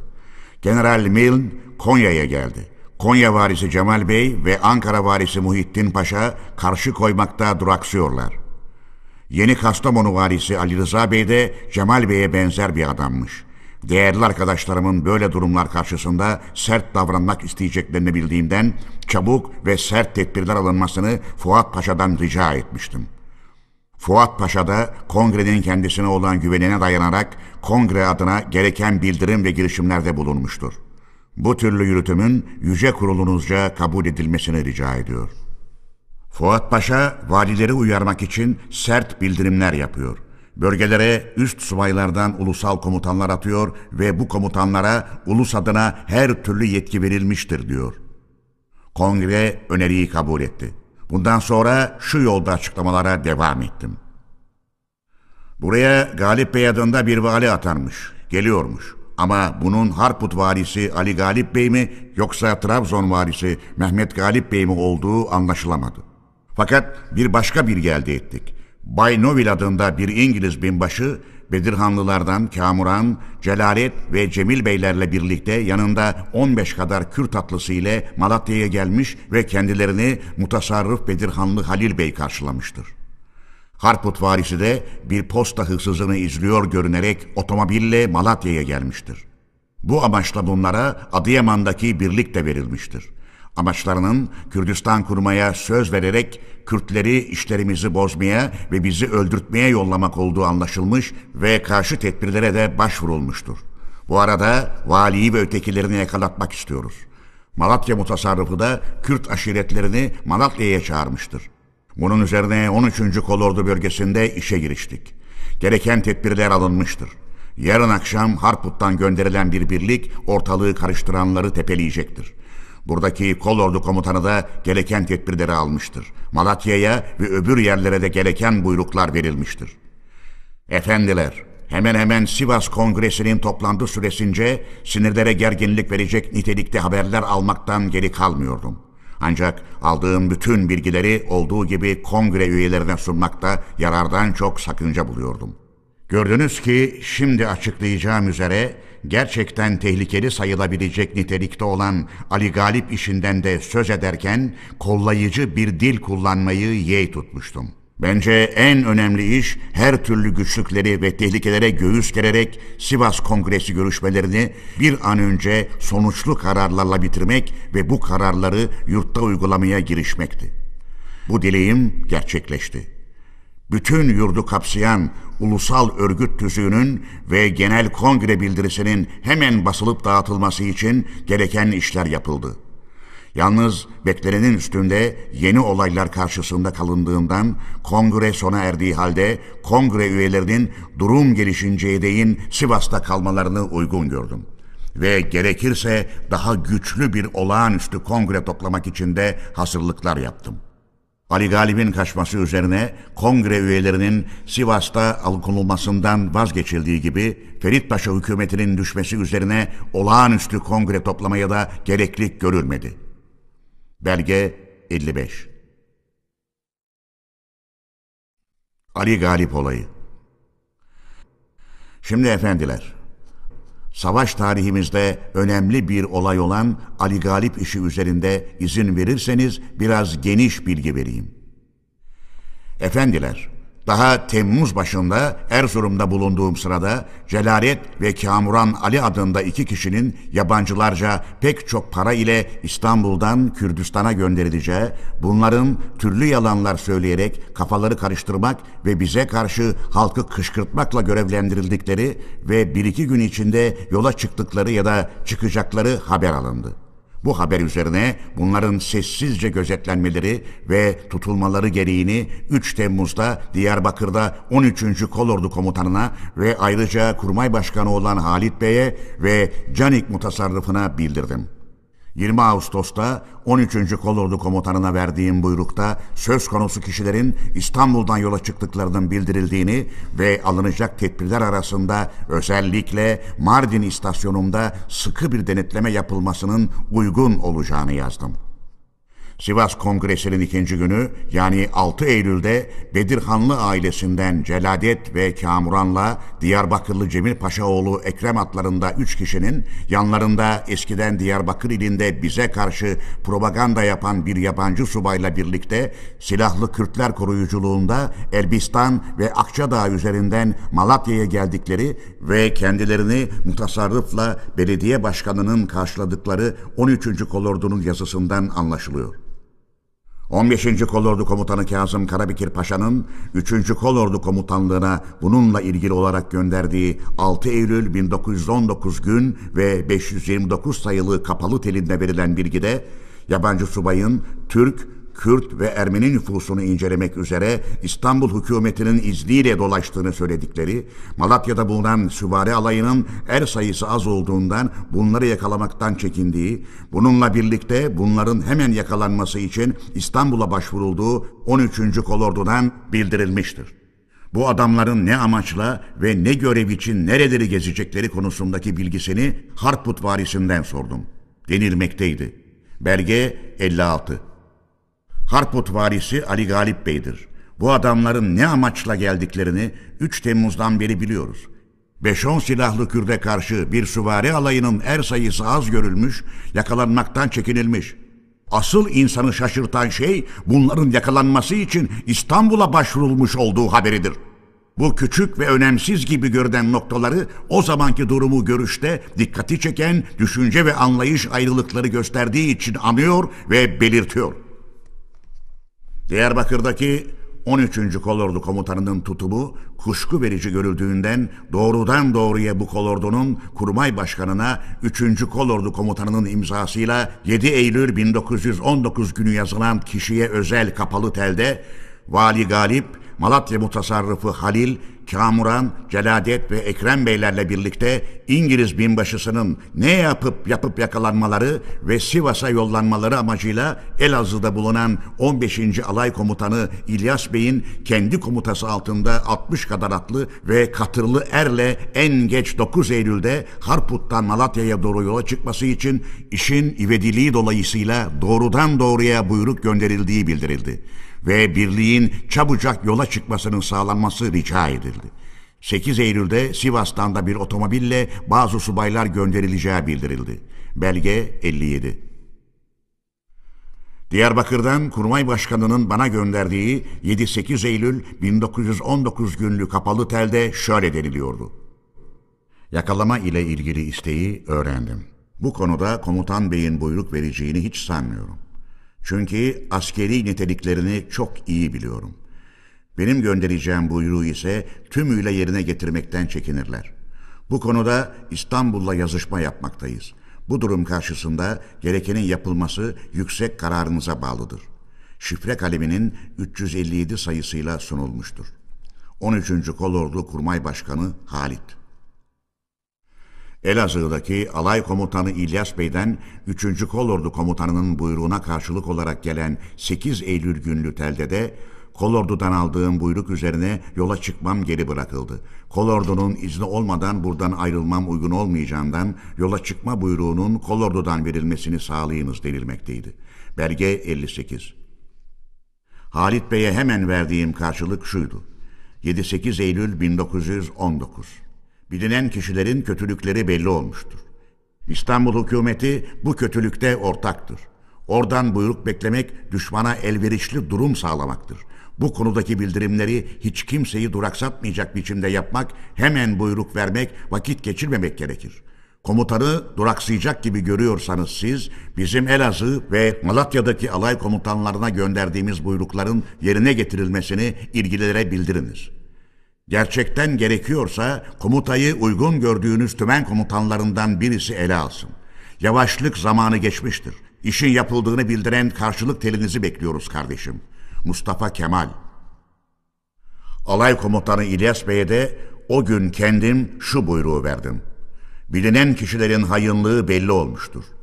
İstanbul'daki hükümet de bunların hayınlığına ortaktır. Kolordunuz komutanı belki bu konuda ne yapılacağını yazı ile sorar ve karşılık alamaz. Bunun için işin yürütülmesini ve sonuçlandırılmasını sizden beklerim. Vereceğiniz karşılığı gözlüyorum efendim. Malatya'daki işleri bitirdikten sonra gerekirse Sivas'ta bize katılırsınız. Mustafa Kemal Kapalı tel dışındaki imza da 3. Kolordu Kurmay Başkanı Zeki Bey'indir. Malatya'da bulunan 12. Süvari Alayı Komutanını da 7-8 Eylül gecesi kendim telgraf başına çağırmıştım ve görüşmekteydim. Alay Komutanı Cemal Bey'den durumu ve kuvvetini sorup öğrendim. Gelenlerin yanlarında bulunan silahlı Kürtlerin 15-20 kişi kadar olduğunu ve alayın da merkezde ancak o kadar kuvveti bulunduğunu söyledi. Ben kuvveti yeter gördüm. Süvari ve topçu alayının yalnız subayları bile yetebilirdi. Yalnız özel ve ruhsal durumu anlamak istiyordum. Bunun üzerine telgraf konuşması şöyle oldu. Ben Vali Galip Bey ve İngiliz binbaşısı ile Kamuran, Celadet ve Ekrem Beylerin hepsinin iyi hazırlanacak bir düzenle bu gece yakalanarak Sivas'a gönderilmeleri çok gereklidir. Durumunuz bunu yapmaya elverişli midir? Size buradan ve Harput'tan yardım yetiştirilecektir. Cemal Bey, valiyi de birlikte mi? Ben özellikle evet. Cemal Bey bildirdiğim gibi durum ve kuvvetin buna elverişli değildir. Kamuran, Celadet ve Ekrem Beylerin yakalanmaları konusunda 13. Kolordu Komutanı ile yazışmalar yapıldı. Sonunda durumun inceliği dolayısıyla şimdilik yakalanmalarının uygun olmayacağını bildirir buyruk da gelmiştir dedi. Artık bu kişinin daha çok üstüne varılamazdı.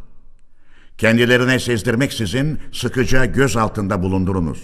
Kolordunuzdan buyruk gelecektir.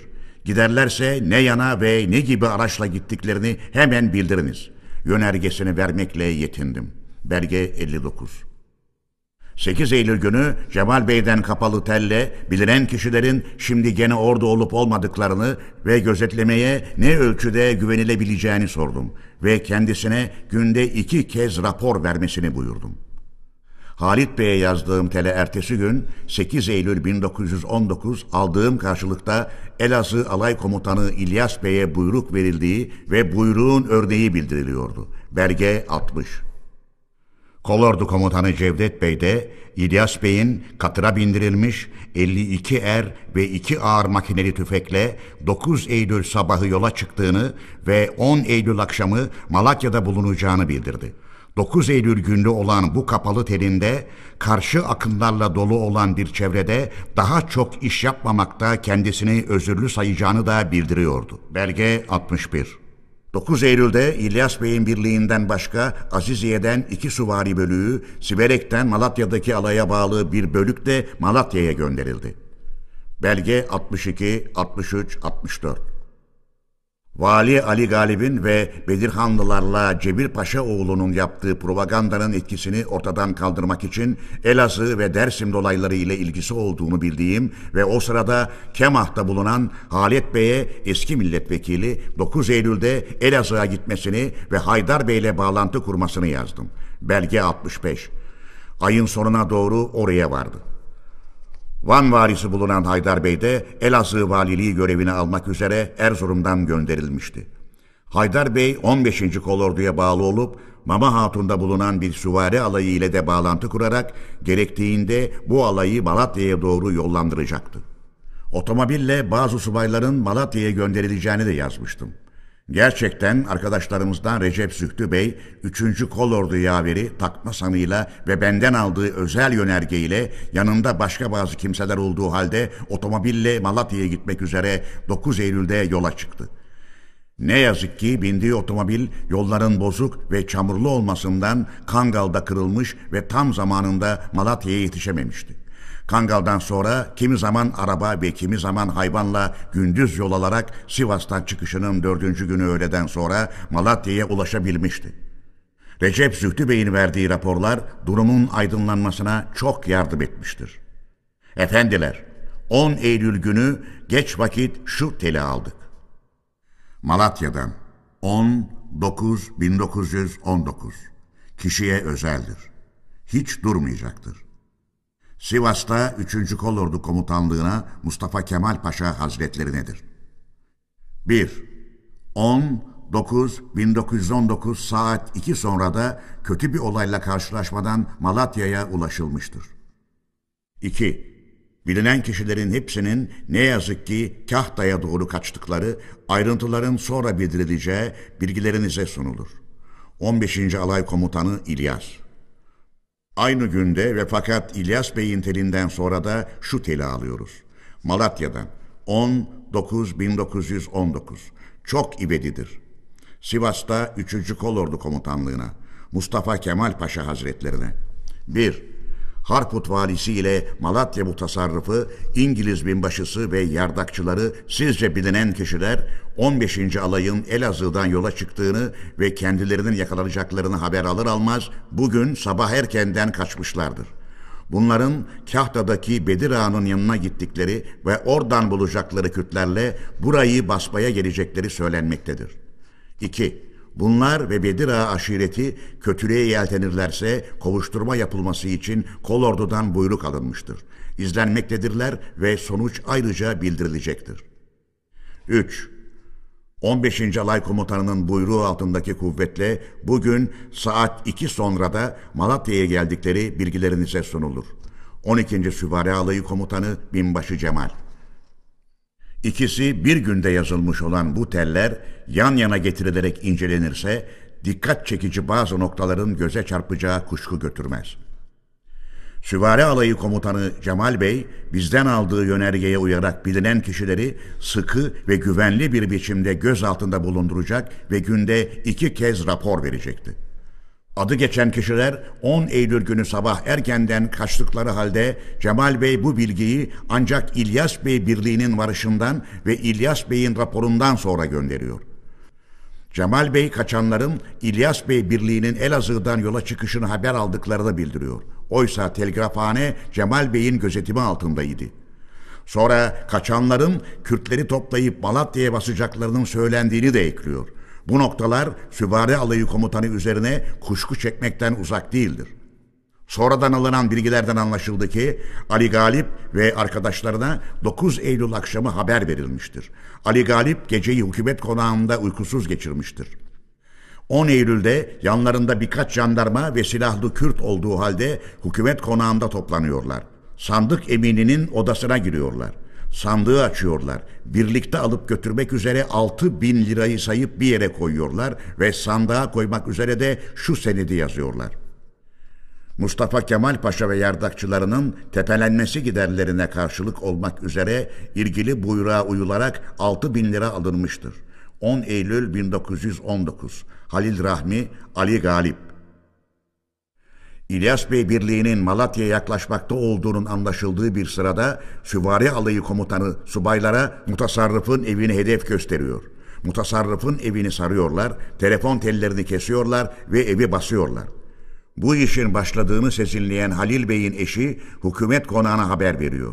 Hükümette para almakla uğraşan vali, mutasarrıf ve arkadaşları durumu öğrenir öğrenmez korku ve şaşkınlıkla her şeyi unutup ayırdıkları parayı ve yazdıkları senedi olduğu gibi bırakıyorlar ve adamlarıyla birlikte hazır bulunan atlarına binerek hemen kaçıyorlar.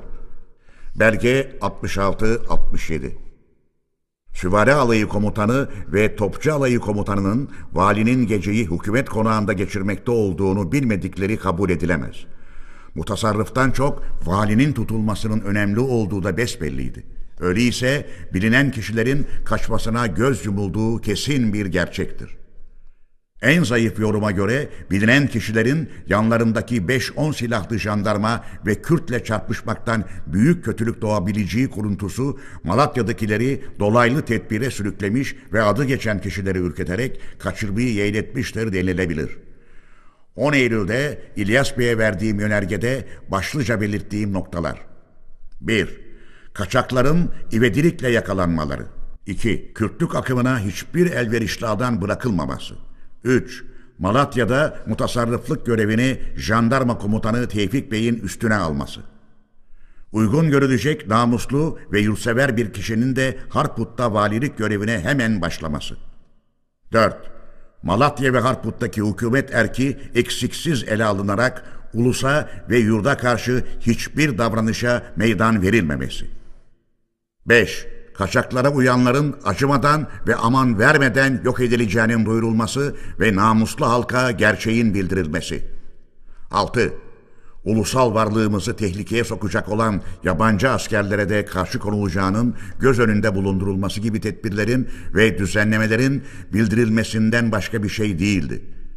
Belge 68 Efendiler, kaçakların o dolaylardaki aşiretlerden bir takım Kürtleri toplayabileceklerini ve Maraş'ta bulunan yabancı kuvvetlerden bile yararlanabileceklerini yüzde yüz olacakmış gibi kabul etmek gerekiyordu. Onun için alınmış olan düzeni pekiştirmek ve bu işe ayrılmış olan birlikleri arttırmak gerekiyordu. Bu amaçla Sivas'tan katıra bindirilmiş bir birlik daha 9 Eylül akşamı Malatya'ya gönderildiği gibi 3. kolordu da elden geldiğince birliklerini güneye indirecekti. 13. kolordu izleme işini sağlayacak ve hayınlara kıpırdayacak elverişli bir durum yaratmamak için en geniş ölçüde etki yapmak gerekli olduğundan Mama Hatun'daki süvari alayı da Harput'a doğru gönderilecekti. Bu konuda 3. 13. ve 15. kolordu komutanlarına gereği gibi bildirimler yapıldı ve dileklerde bulunuldu. Belge 69 Efendiler, verdiğimiz yönergelere göre kaçakları izletirken bir yandan da elimize geçen bazı belgeleri gözden geçirelim. Bu belgelerin olayı ve Ali Galip'in giriştiği işleri İstanbul hükümetinin kötülüklerini her türlü açıklamadan daha iyi belirteceğini sandığımdan olduğu gibi okunmaları gereksiz görülmez düşüncesindeyim. İlkin Dahiliye Nazırı Adil Bey ile Harbiye Nazırı Süleyman Şefik Paşa'nın birlikte imzalayarak Elazığ Valisi Ali Galip Bey'e gönderdikleri 3 Eylül 1919 günlü yönergeyi okuyalım. Bundan sonra Dahiliye Nazırı'nın gönderilecek kuvvet ve harcanacak para tutarı ile ilgili olarak İstanbul'dan çektiği teli görürüz. İstanbul 906 kendisi açacaktır. Elazığ valisi Galip Beyefendi'ye. K 2 Eylül 1919 sayı 2 sunulmuştur. Padişah buyruğu bugün çıkacaktır. Demek durum kesinleşmiştir. Yönerge şudur. Bildiğiniz gibi Erzurum'da kongre adı altında birkaç kişi toplanarak bir takım kararlar aldılar. Ne toplantıların ne de aldıkları kararların hiçbir önemi yoktur.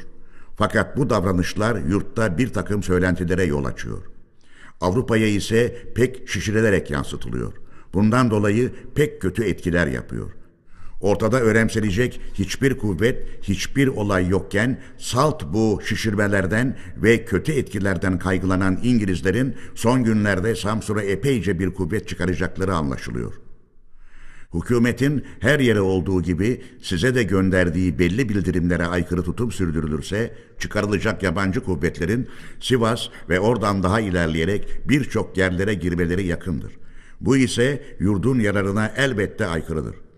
Erzurum'da toplanan belli kişilerin yakında Sivas'ta toplanarak yine bir kongre yapmak istedikleri yazışmalardan anlaşılıyor.'' Böyle 5-10 kişinin orada toplanmasından hiçbir şey çıkmayacağı hükümetçe bilinmektedir. Fakat bunları Avrupa'ya anlatmanın yolu yoktur.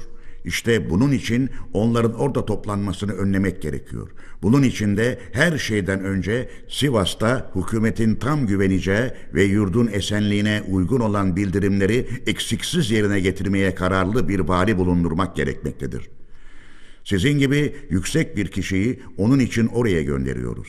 Gerçi Sivas'ta kongre yapmak isteyen birkaç kişi engel olmak pek güç bir şey değilse de kimi general, üst subay ve erlerin de bunlarla bir düşüncede olduklarının anlaşılması dolayısıyla hükümetin alacağı tedbirleri ellerinden geldiğince etkisiz bırakacakları ve bilinen kişileri olabildiğince koruyacakları dikkate alınarak güvenilir bir iki yüz kişinin buyruğunuz altında bulunması başarı sağlamak için uygun görülmektedir. Bundan dolayı önce de yazdığım gibi oralardaki Kürtlerden güvenilen 100-150 kadar süvariyi birlikte alarak ne için oradan gidildiği hiç kimseye sezdirilmeden Sivas'a hiç kimsenin beklemediği bir zamanda varıp valiliği ve komutanlığı hemen ele alacak ve oradaki jandarmalarla askerlerin sayıları çok az olmakla birlikte iyi kullanacak olursanız karşınızda başka bir kuvvet bulurmayacağı için hemen etkin bir duruma girerek toplantıya meydan vermemiş olacağınız ve orada bulunanlar varsa hemen yakalatıp göz altında İstanbul'a gönderebileceğiniz apaçıktır. Bu yolla ele geçirilecek hükümet gücü ve erki yurt içinde serüvenci davranışlarda bulunanları yıldırarak bu türlü hoşa gitmeyen davranışların ortaya çıkmasını önleyeceği gibi dışarıda da iyi etki yaparak yabancıların asker çıkarmak ve oralara girmek yolundaki düşüncelerden vazgeçmeleri için hükümetçe yapılacak girişimlere sağlam bir dayanak olacaktır. Aslına bakılırsa Sivas'ın kimi ileri gelenlerinden sağlam olarak öğrenildiğine göre bu politikacıların kışkırtmalarından para toplamak için yaptıkları baskılardan pek çok iğrenmiştir. Bunların önlenmesi için hükümete her türlü yardıma hazırdır. Orada hemen jandarma yazılacak, istenildiği kadar er bulunacağı ve buna sözü geçer kişilerce özel olarak yardım edileceği bildirilmektedir.'' Böylece yeter sayıda ve hükümete sıkıca bağlı bir jandarma örgütü kurduktan sonra birlikte götüreceğiniz süvarileri memnun ederek yerlerine göndeririz. İşte alınacak tedbirler bunlardır. Bunun kolaylıkla ve başarıyla uygulanması işi son derece gizli tutmaya bağlıdır. Sivas'ta görev aldığınız, hatta oralara doğru gideceğinizi evinizde en güvendiğiniz kimseye bile söylemeyiniz ve Sivas'a girinceye dek işi yanınızdakilere de sezdirmeyiniz. Bu başarının baş ilkesidir. Bundan ötürü şimdilik ne yapıp yapıp ailenizi orada bırakarak çevredeki aşiretleri denetlemek için 5-10 gün dolaşacağınızı evinizdekilere ve başkalarına söyleyerek hemen yola çıkıp bir gün önce Sivas'a ansızın varmaya çalışmalısınız.'' Oraya vardığınızda aşağıdaki ter yazısını gerekenlere bildirip valiliği ve komutanlığı ele alarak hemen işe başlamalısınız. Bir yandan da makine başında nazırlığa durumu bildirmelisiniz. Böylece durum belli olur olmaz size yine makine başında gereğine göre bildirim yapılacaktır. Böylece işe başladıktan sonra ne zaman uygun görürseniz ailenizi ve eşyanızı Sivas'a getirtebilirsiniz. Ancak şimdi orada bulunan Reşit Paşa'nın valilikten çıkarıldığı, yerine başkasının gönderileceği her nasılsa duyularak kendisi nazırlığa başvurduğu ve atları sizce bilinen kimselerin yakında Sivas'ta birleşmek istedikleri alınan yazılardan anlaşıldığı için yok yere bir dakika geçirilmeyerek bir an önce yola çıkıp bir saat önce Sivas'a ulaşmaya çalışmanız da işi başarma bakımından çok önemli ve çok gereklidir. Şu nedenlere ve düşüncelere göre ne zaman yola çıkıp ne sürede Sivas'a varabileceğinizin bildirilmesi gerekmektedir.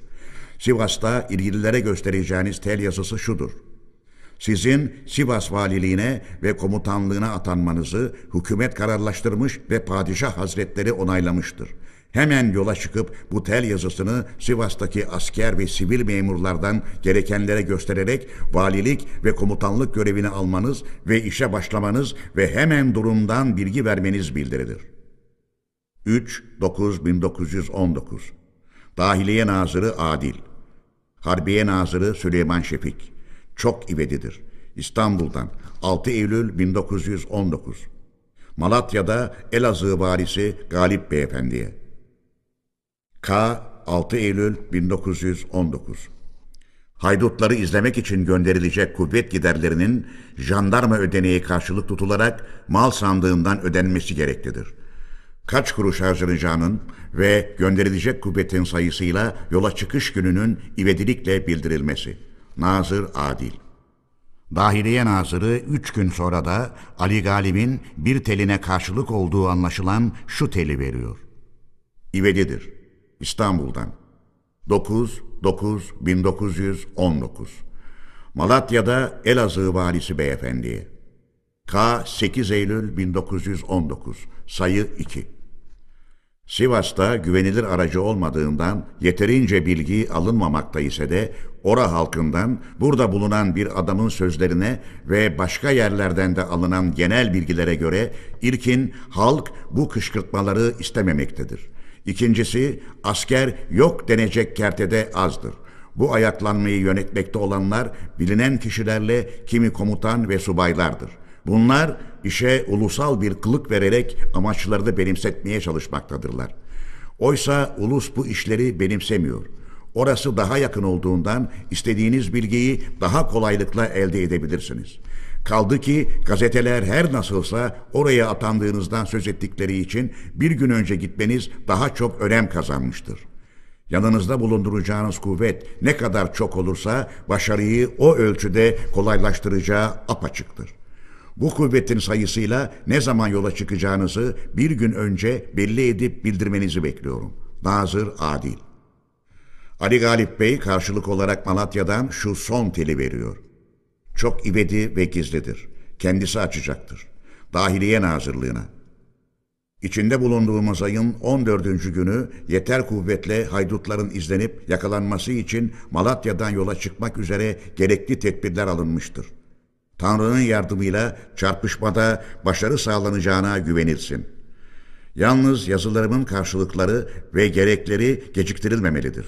Elazığ Valisi Ali Galip bu telden 9-10 Eylül gecesi hükümet konağında yürek çarpıntıları içinde sabaha dek uykusuz geçiren Ali Galip'in 9 Eylül 1919 günü daha yiğitlerin üzerinde olduğu ve Tanrı'nın yardımıyla çarpışmada başarı sağlayacağından çok umutlu bulunduğu anlaşılıyor.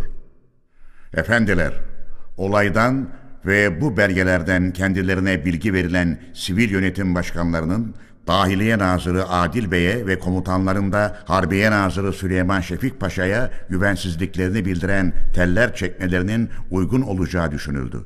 Herkesin dikkati çekildi. Sivas valisi Reşit Paşa'nın teline karşılık veren Adil Bey'in şu sözleri pek çok şaşılmaya ve yadırganmaya değer. Adil Bey sözünü ettiğim telini şu cümlelerle bitiriyordu.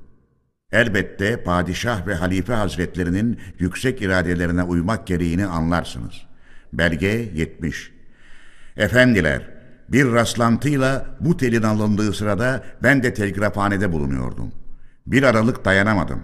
Şu teli karalayıp çekilmek üzere memura verdim. Dahiliye Nazırı Adil Bey'e. Ulusun padişahına düşünce ve dileklerini bildirmesine engel oluyorsunuz. Alçaklar, cana kıyıcılar, düşmanlarla birlik olup ulusa karşı hayınca düzenler kuruyorsunuz. Ulusun gücünü ve iradesini anlamaya gücünüz yetmeyeceğine kuşkum yoktur.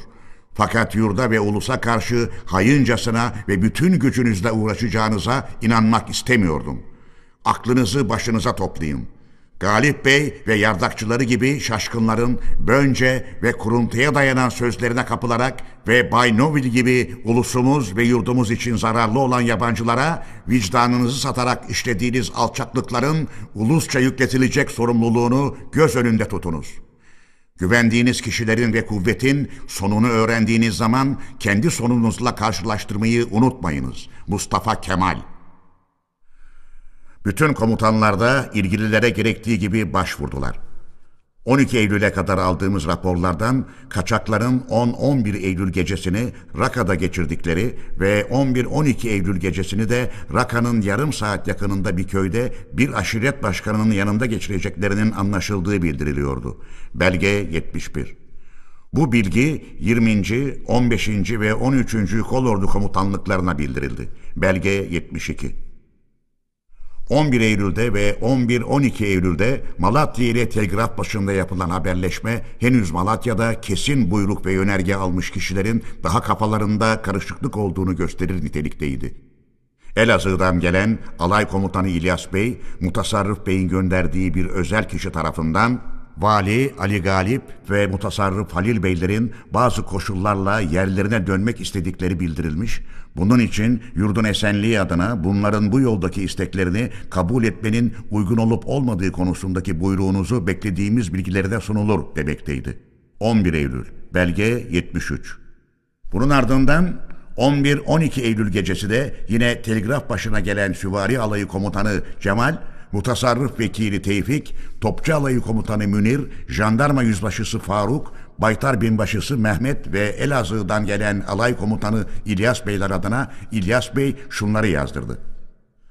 Malatya'dan İlyas Bey, güvenilir bir kişi olan Jandarma Yüzbaşı Faruk Bey'den şimdi alınan bilgi aşağıdadır. Faruk Bey, Kahta ve çevresinde kaçakları izliyordu. Malatya'ya 5 saat uzaklıkta Raka köyünde Kürtlerin toplandıklarını ve şimdi mutasarrıflı arkadaşlarının orada bulunduğunu, Siverya'ya kadar olan aşiretlerin birbiri ardınca adı geçen yere gelmekte olduklarını ve Dersim aşiretlerine varıncaya değin Kürtlük adına çağrıldığını, Mutasarrıfın düşüncesine göre ilkin Malatya'ya saldırıp baştan başa yağmaladıktan sonra bütün kuvvetle Sivas'a doğru yürüyeceklerini, Malatya'da bulunan Türkleri öldüreceklerini ve kovacaklarını, bunlar yapılırken Dersimlilerin de Harput'a yürüyeceklerini bildiriyor. Çünkü mutasarrıfın Malatya'dan gitmesi Kürtlük adına kendilerini büyük ölçüde aşağılama ve horlama sayılıyormuş.'' Vali bu yağma ve öldürmeden yana olmadığını fakat bu tasarrufun düşüncesine de engel olamayacağını bildirmiştir. Malatya'ya savaşla girdikleri zaman Kürt bayrağı çekileceği ve yanlarındaki İngiliz binbaşısının da Urfa'da bulunan İngiliz tümeninin gelmeye hazır olduğunu söylediği bildirilmiş ise de Hacı Bedir Ağa'nın bunu kabul etmediği aşiretlerinde Malatya'nın Kürdistan olduğunda ve Malatya'da Kürt bayrağı çekilmesinde ayak diredikleri.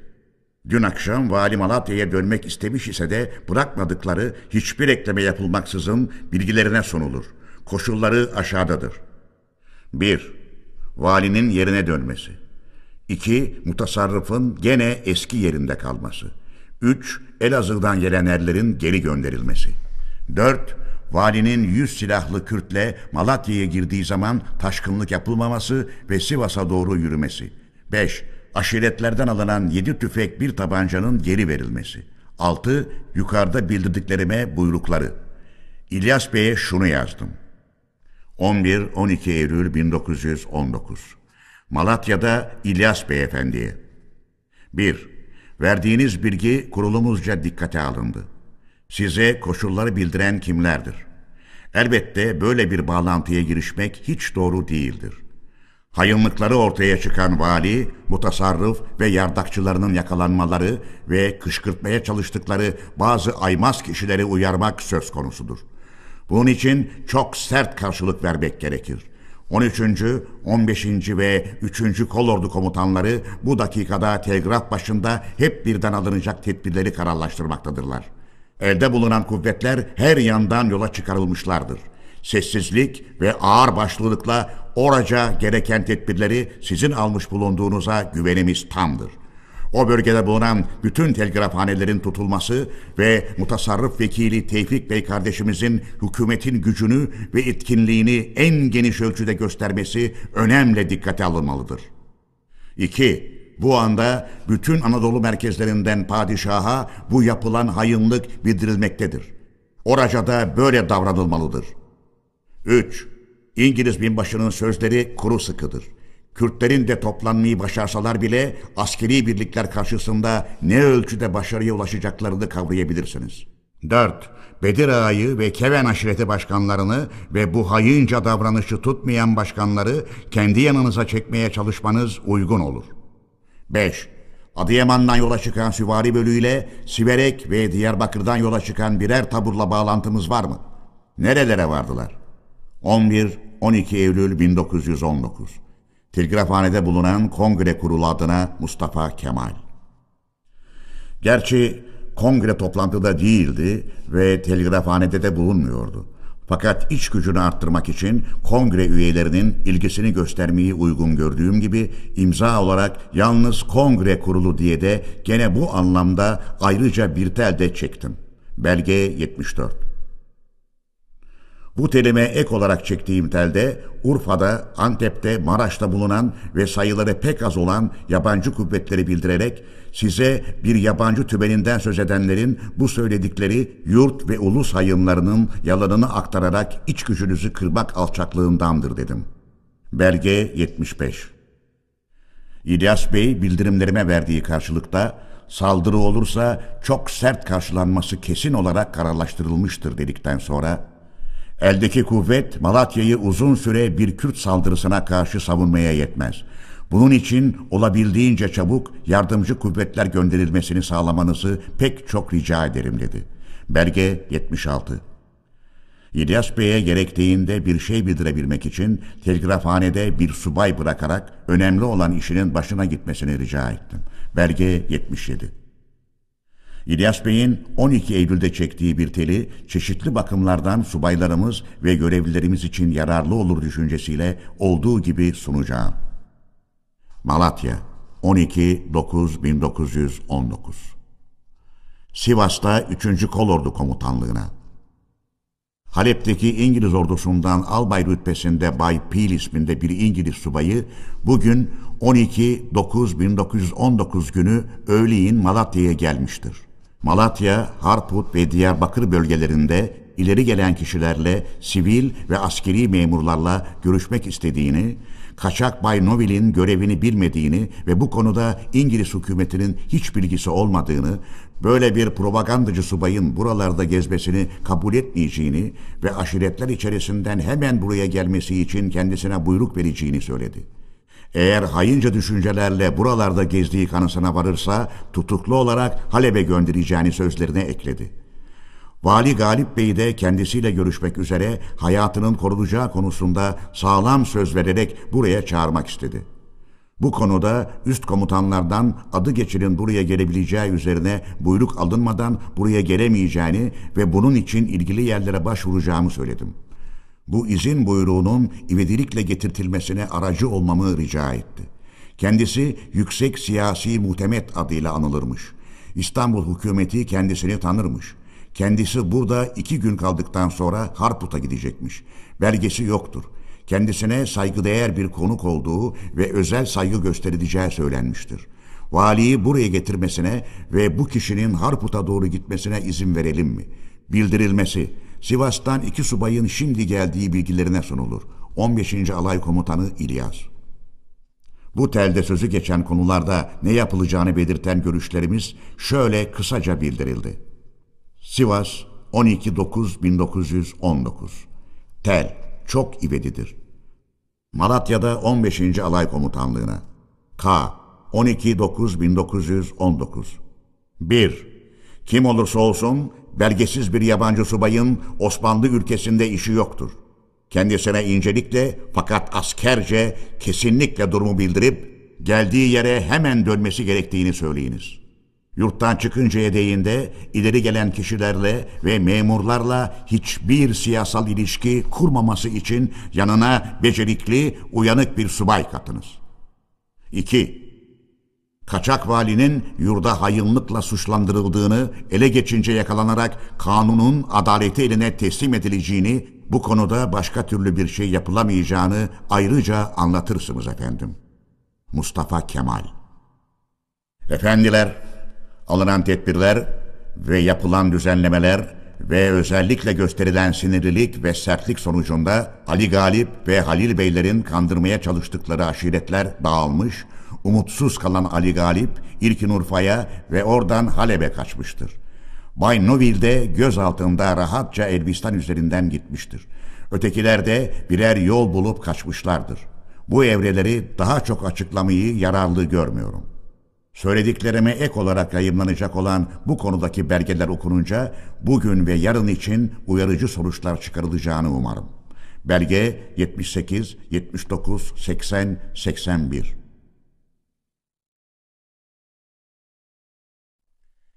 Hayınlarla işbirliği yapan Feritpaşa hükümetine saldırış.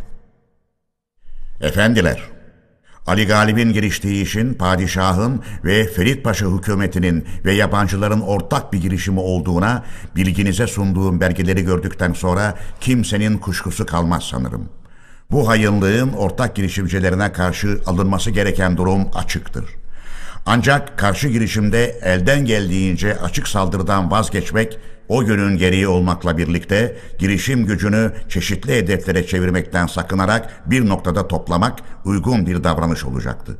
Biz de saldırılacak hedef olarak yalnız Peyitpaşa hükümetini seçtik ve bu işte padişahın parmağı olduğunu bilmezlikten geldik. Peyitpaşa hükümetinin gerçekleri bildirmeyerek padişahı aldatmakta olduğu tezini tuttuk. Padişah durumu anlayacak olursa hemen kendisini aldatanlara hak ettikleri işlevi yapacağına güvenimiz olduğunu ileri sürdük ve hükümetin tanıtlanmış olan cinayeti üzerine elbette kendisine güven kalmayacağından gerçek durumun yalnız ve ancak doğrudan doğruya padişaha bildirmekle durumun düzeltilebileceğini girişimlerimiz için çıkış noktası saydık. Bu düşünceyle Eylül'ün 11. günü padişaha çekilmek üzere bir tel yazısı hazırlandı.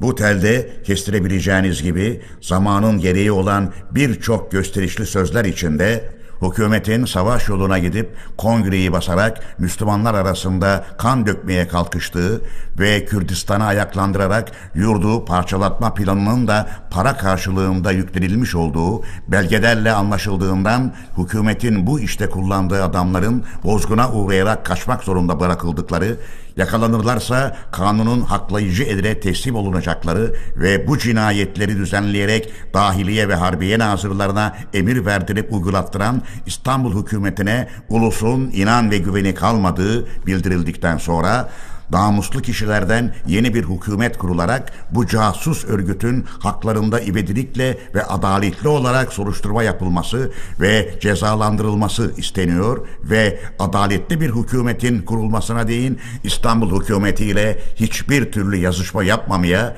ve ilişki kurmamaya karar vermiş olan ulustan ordunun ayrılmayacağını, olayın iç yüzünü bilen ve olay yerine yakın olan kol ordu komutanları bilginize sunmak zorunda kaldık deniliyordu. Belge 82 İşte bu tel yazısı örneğinin bütün kolordularca İstanbul'a çekilmesi uygun görüldü. 11 Eylül günü telgraf başında kolordu komutanlarına özel olarak şunları bildirdim. Şimdi bir örnek vereceğiz. Bu örneğin 3. 15. 20. 13. ve 12. kolordu komutanlarının birlikte imzalarıyla çekilmesini uygun görüyoruz. Okuduktan sonra öteki komutanlarla aynı zamanda çekmek için bekleyiniz.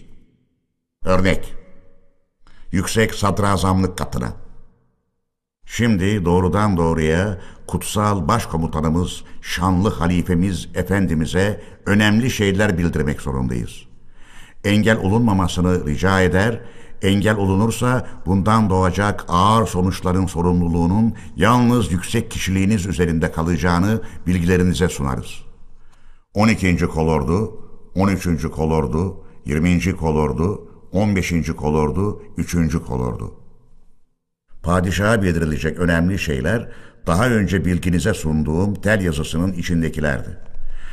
Eylül'ün 11. günü özellikle 11-12. gecesi her yerdeki kolordu komutanları telgrafhanelere el koyarak kararlaştırılmış olduğu gibi İstanbul'la haberleşmeye çalışıyordu.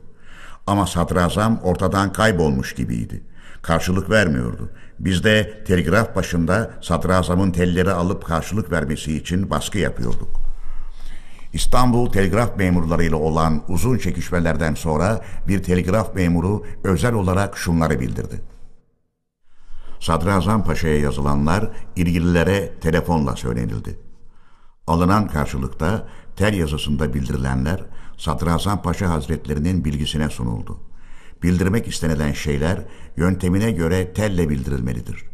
Tel yazıları da yöntemine göre padişaha sunulur buyurduklarını müdür bey söylüyor efendim. Belge 83. Bunun üzerine gece yarısından sonra saat 4'te şu tel yazısı Sivas Telgrafhanesi'ne gönderildi.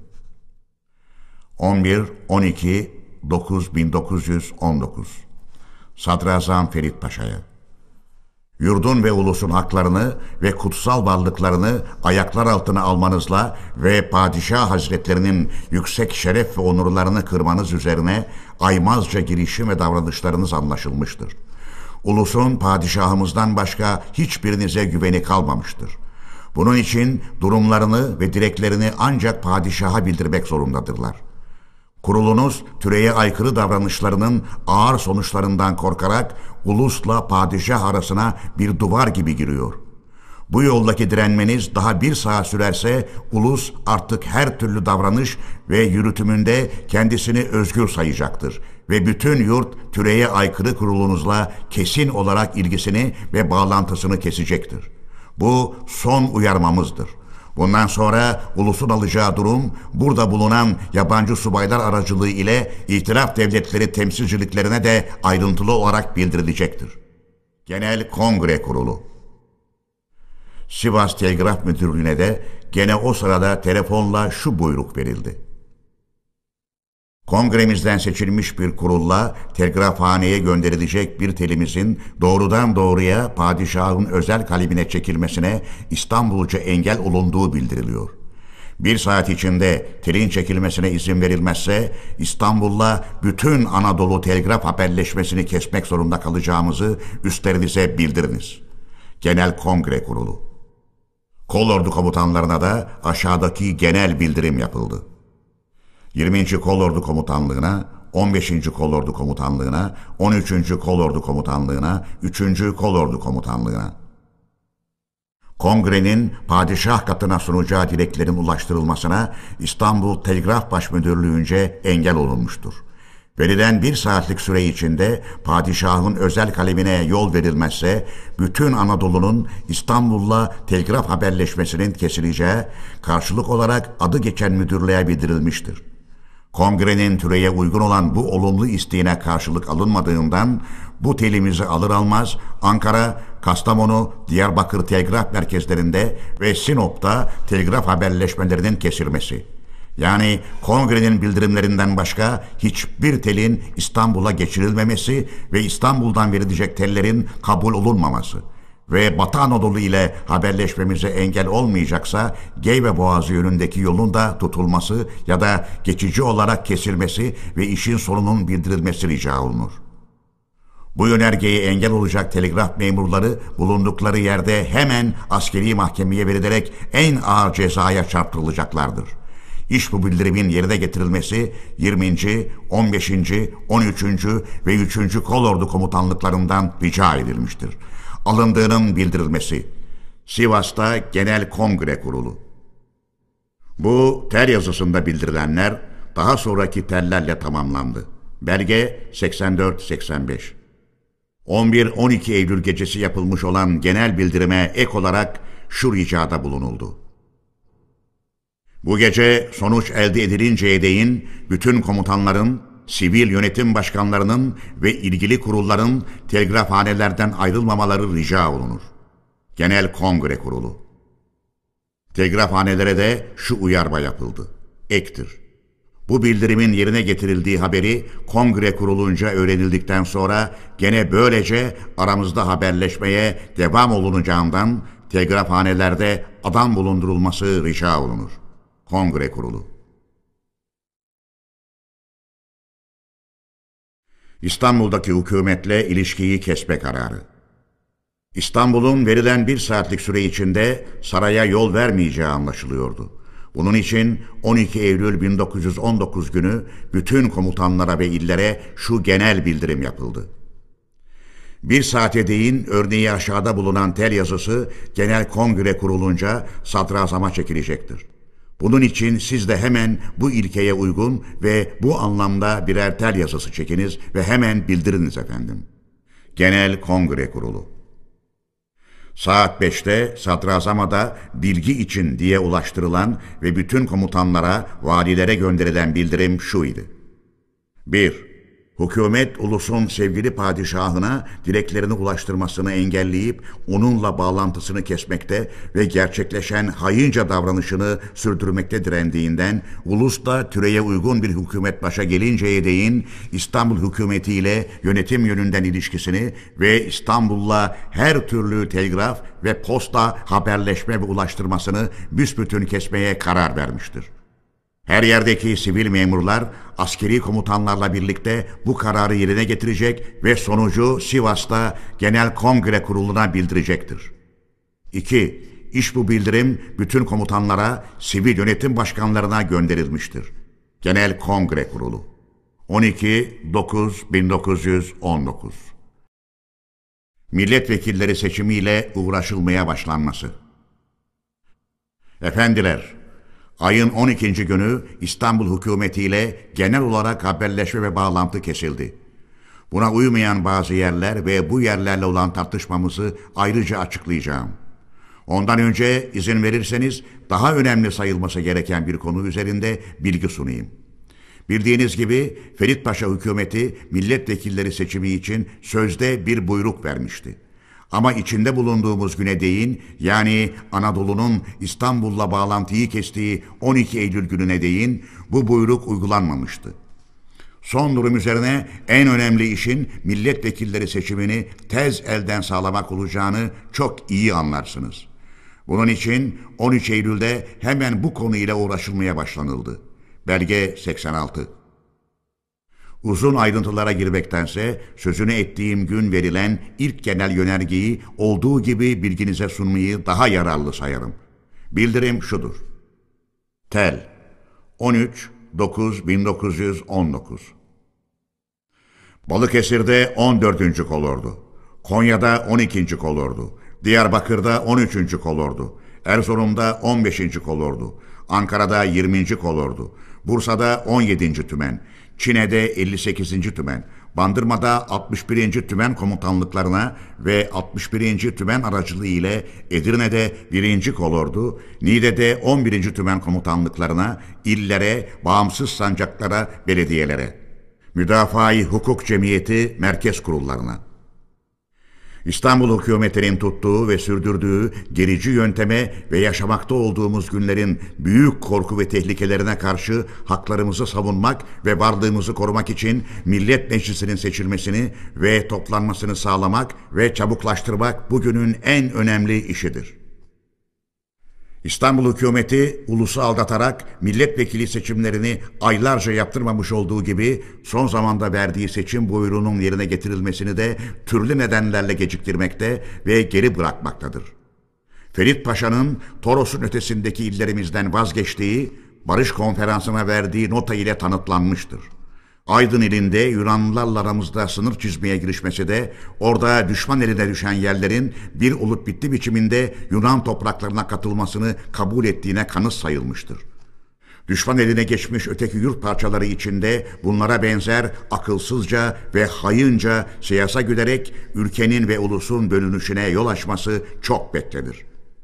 Millet Meclisi toplanmadan önce barış antlaşmasını imza ederek ulusu bir olup bitti karşısında bulundurmak istediği sanılmaktadır. Bundan dolayı Genel Kongre orduyu ve ulusu uyanıklığa çağırır ve aşağıdaki işlerin ivedilikle yapılmasını ulusun var ya da yok oluşu ile sonuçlanacak önemde saydığını bildirir. Birincisi, seçim hazırlıklarının yürürlükteki yasada gösterilen en kısa süre içinde yapılıp bitirilmesi için belediyeler ve müdafaa-i hukuk cemiyetleri bütün güçleriyle çalışmalıdırlar. İkincisi, sancaklardan çıkarılacak milletvekillerinin nüfusa göre sayısı hemen saptanarak temsilciler kuruluna şimdiden bildirilmelidir. Adaylar işi daha sonra haberleşme ile yoluna konacaktır. Üçüncüsü, gerek seçim hazırlıkları sırasında gerek seçim yapılırken gecikmeye yol açacak nedenler şimdiden düşünülerek ortadan kaldırılmalı ve hiçbir gecikmeye yer verilmeyerek en kısa süre içinde seçimler sonuçlandırılmalıdır. İş bu kararın bölgenizdeki bütün belediyelere ve müdafaa hukuk cemiyetlerine bildirilmesine ve gereğinin tez elden yapılmasına yardım buyurmanız rica olunur. Temsilciler Kurulu Yurdun başsız bırakılmaması Ferit Paşa hükümeti direnmesini sürdürüyordu. Bilindiği üzere devridinceye değinde sürdürdü. Yurdu günlerce başsız bırakmak elbette pek büyük sakıncalar doğururdu. Bundan dolayı önce ne düşünüldüğünü sormak üzere sonra da ileri sürülen bazı aykırı görüşlere bakmaksızın buyruk olarak ilgililere bildirdiğimiz kararları Eylül'ün 13-14. gecesi şöylece saptamış ve yazmıştım. Kongrece alınması düşünülen tedbirleri kapsayan buyruk örneği aşağıda bilginize sunulmuştur. Bu konudaki yüksek görüş ve düşünceleriniz alındıktan sonra genel kurulca görüşülecek, yürürlüğe konulacaktır. 15-9-1919 günü öğleye değin görüşlerinizi bildirmenizi bekliyoruz efendim. Ulusal amaçları hayıncasına yorumlayan ve başka anlamlara çeken girişimlerimizi ve ulusal ayaklanmamızın türeye aykırı olduğunu ilan eden padişahlık ve halifelik katına karşı ulusun sonsuz bağlantısını yasaya ve türeye uygun her türlü araçla belirtmeye can attığımız halde padişah ile ulus arasında bir engel duvarı kuran halkı birbirine karşı silahlandıran ve birbirini öldürmeye kışkırtıp yönelten İstanbul hükümeti ile bağlantıyı kesmek zorunda kalan Genel Kongre Kurulu aşağıdaki kararları sizlere bildirmeyi ödev sayar. 1. Devlet işleri padişah hazretleri adına ve yürürlükteki yasalara göre eskisi gibi yürütülecektir. Soy ve din ayrılığı gözetilmeksizin halkın canı, malı, ırzı ve her türlü hakları güven altında bulundurulacaktır. 2. Hükümet memurlarının kendilerine verilmiş görevleri ulusun türeye uygun isteklerine göre yürütmeleri gerekir. Bununla birlikte görev yapmaktan çekinenlerin özür bildirmeleri, görevden çekilme sayılarak yerlerine uygun görülen kişiler vekil olarak atanacaklardır. 3. Görev sırasında ulusal amaç ve gidişe aykırı davranışları görülecek ve anlaşılacak olanlar din ve ulusun esenliği adına kesin olarak ağır cezalara çarptırılacaklardır. 4. Görevden çekilmiş memurlardan ve halktan her kim olursa olsun ulusal kararlara aykırı davranışlarda bulunan ve bozgunculuk aşılayanlarda ağır cezalara çarptırılacaklardır. 5. Ülkenin ve ulusun esenliği ve mutluluğu adalet ve haktanırlıkla ve yurtta dirlik ve güvenin sağlanmasıyla gerçekleşebilir. Bu yolda gereken her türlü tedbirin alınması kolordu komutanlarıyla valiliklerden ve bağımsız mutasarrıflıklardan beklenir.'' 6. Ulusun dileklerinin padişah hazretlerine bildirilmesi sağlandıktan sonra ulusça inanılıp güvenilecek türeye uygun bir hükümet kuruluncaya dek yazışmalar Sivas'taki Genel Kongre Temsilciler Kurulu ile yapılacaktır. 7. İş bu kararlar bütün ulusal örgütlerin merkezlerine bildirilecek ve halka duyurulacaktır. Mustafa Kemal Aykırı görüşler ve yermeler Efendiler, bilginize sunduğum bu son genelgemiz üzerine kimi hafif ve fakat kimi de oldukça ağır aykırı görüşlerle, direnmelerle ve dahası karşı girişimlerle, korkutmalarla bile karşılaştık.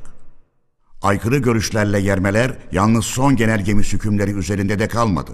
Bu ilişkiyle daha başka noktaları da kapsadı. Bu konuda yüksek kurulunuzu özel olarak aydınlatmak için bu yolda geçmiş olan yazışmalardan bazılarını bildirmekliğime izin vermenizi rica ederim. Erzincan Müdafaa-i Hukuk Cemiyeti Merkez Kurulu'nun 14 Eylül 1919 günlü tel yazısında kararların uygulanmasından önce İstanbul hükümetine 48 saatlik bir süre verilmesinin uygun olacağı bütün üyelerce kararlaştırılmıştır yolunda zararsız bir düşünce ileri sürülüyordu. Belge 87 Diyarbakır'dan 13. Kolordu Komutanı Cevdet Bey 14 Eylül 1919 günlü uzun şifresinde hükümet merkeziyle büsbütün ilişki kesilerek yazışmalar doğruca Kongre Temsilciler Kurulu ile yapılırsa karşı görüşte olanlar siyasal bir amaç güdenler bu davranışı halifeliğe karşı ayaklanma gibi göstererek halkı yanıltacaklardır. Bu durum böyle kalırsa memur ve askerin maaşları ve yiyecek giderleri için kaynak ve tedbir düşünüldü mü? İstanbul hükümeti İngiliz etkisi altındadır. Pek çok üstelense ve çalışılsa da başka türlü iş görebilecek bir hükümet kurulamaz. İngilizler hükümetin de uygun bulmasıyla geniş ölçüde yurdumuza girerlerse yeni baştan İngilizlerle savaşa girişmeyi düşünüyor musunuz? Girişilirse başarı sağlanacağına ne denli güveniyorsunuz? Bu üsteleyici gidiş yurt yararına uygun mudur? Belge 88 gibi bir takım düşünceler ileri sürüyor ve sorular soruyordu. Erzurum Merkez Kurulu'nun 15 Eylül 1919 günlüğü telinde Yönergenizin 6. maddesinin yani Temsilciler Kurulu'nun başvurulacak en yüksek kat olmasıyla ilgili tüzüğümüzle uygunluğu sağlamak üzere merkez kurullarından onay alınması gerekir denilmekteydi. Malatya'daki komutan İlyas Bey'in 15 Eylül 1919 günlü telinde Elazığ ili halkının kongrenin amaç ve ereği bildirilerek hiç olmazsa biraz aydınlatılmasına değin bu işlerin geri bırakılması yerinde görülürse uygun bulduğumu saygı ile bildiririm düşüncesi ileri sürülüyordu. Belge 89 İçinde bulunduğumuz Sivas'ın Müdafaa-i Hukuk Cemiyeti Merkez Kurulu da uzun bir raporunda bildirilen maddelerin bütününden yurtta geçici bir yönetim kurulacağı anlaşılmaktadır diye başladıktan sonra bunun cemiyet tüzüğünün özel maddesine ve hiçbir maddesine dayandırılamayacağı üzerine dikkatimiz çekiliyor ve padişaha dilek sunmaya elverişli ortamı büyük bir ağırbaşlılık, içtenlik ve tatlılıkla aramayı öğütlüyordu. Belge 90 Temsilciler Kurulu üyelerimizden olup birçok çağrı ve ricalarda bulunduğumuz halde bize katılmayan Sivas Kongresi'nde bulunmamak için özürler uyduran Servet Bey'in Esselamu Aleyküm diye dinsel sözlerle başlayan 15 Eylül 1919 günü Trabzon'dan çektiği açık telinde Sivas Kongresi bildirisini ve sonra genelgenizi aldık. Karşılık olarak bildirdiğimiz düşünceler Kazım Paşa Hazretlerince görülmek istenmiş ve görülmüştür. Önce Sivas Kongresi'nin genel kongre biçimine girmiş ve bir temsilciler kurulu meydana getirmiş olduğu anlaşılıyor ki işin bu yönü kararlarımıza aykırıdır. Sivas Kongresi temsilciler kurulumuz arasına üye seçmeye yetkili olamayacaktı. İstanbul hükümetiyle yazışmayı kesme bir olup bitti oldu. Temsilciler Kurulu'nun başvurulacak en yüksek kat olması işi kamuoyu üzerinde pek kötü etkiler yapacaktır işin bu yanından kesin olarak vazgeçilmelidir. Sivas Kongresi Erzurum tüzüğünü değiştirmeye yetkili değildir. Bu kongre Doğu illeri Temsilciler Kurulu'na uymak zorunda olacaktı. Erzurum kararları üzerine kamuoyunun bir sarsıntı evresi geçirdiği bu günlerde ondan başka hükümlere kuşkulu gözlerle bakacağından kuşkunuz olmasın.'' Deniliyor ve bu tel Erzurum Kongresi hükümleri dışında yapılacak işlere katılamayacağız protestosu ile sona eriyordu. Belge 91 15. Kolordu Komutanı Kazım Karabekir Paşa 15 Eylül 1919 günü gönderdiği yazısında Sivas Kongresi'nin sorusuna Trabzon Merkez Kurulu'ndan Servet, İzzet ve Zeki Beylerin vermek istedikleri karşılığı okudum.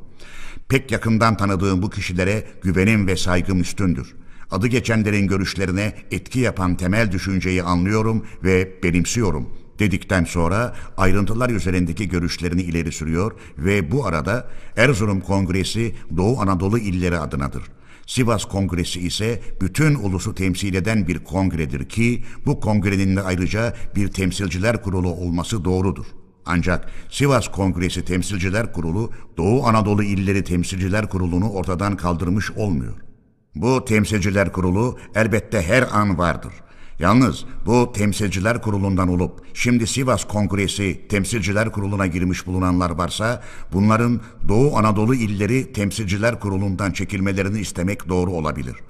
Sivas Kongresi bütün ulusun yararını ve Doğu Anadolu illeri temsilciler kurulu da Doğu Anadolu illerinin hak ve yararını korur. Temsilciler Kurulu'nun başvurulacak en yüksek kat oluşu ve yetkileri işin en önemli noktasıdır ki bu konuda tezlikle davranmaktan sakınılmasında sizinle tam bir görüş birliğindeyim. Temsilciler Kurulu yönerge tasarısının birden beşe kadar olan maddelerine gelince bunların değil sorulmasını bir bildiri ya da bir dilek olarak yayımını bile çok görürüm. Düşüncesinde bulunuyordu. Belge 92 Trabzon'da Servet Bey'e yazdığımız telle Kazım Karabekir Paşa'ya verdiğimiz karşılıktan da söz edeyim. Servet Bey'e yazılan tel şu idi. Trabzon'da Servet Beyefendi'ye.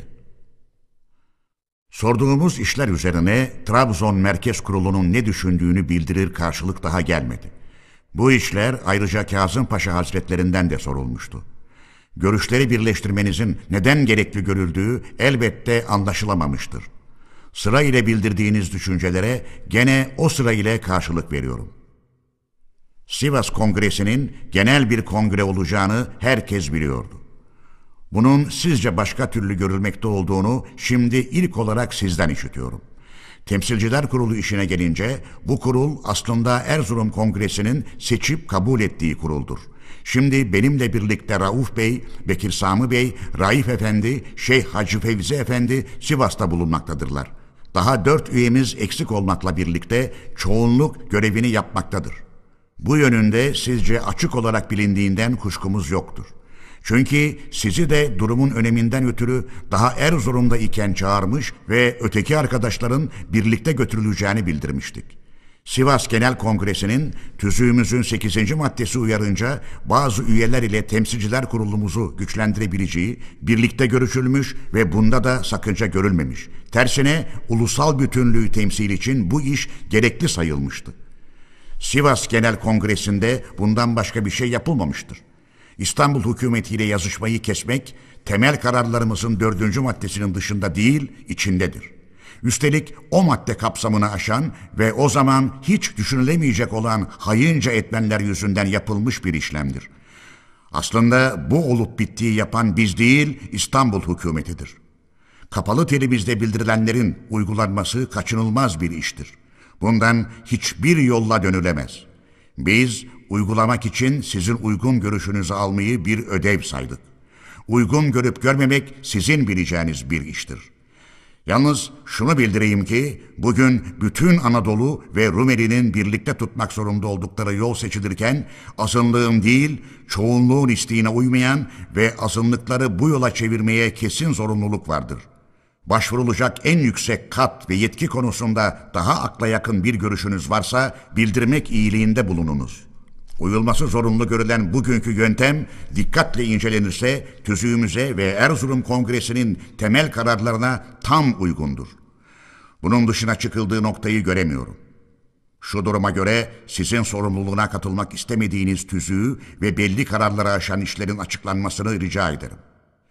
Bugün önleremeyecek bir gidiş varsa o da İstanbul hükümetinin ulus ve yurdun kaderini alçakçasına İngilizlerin isteğine bırakması ve kendi çıkarlarına kurban etmesidir. Buna karşı buraca alınan karardan başka bir karar alınabilecekse bildirmek iyiliğinde bulununuz.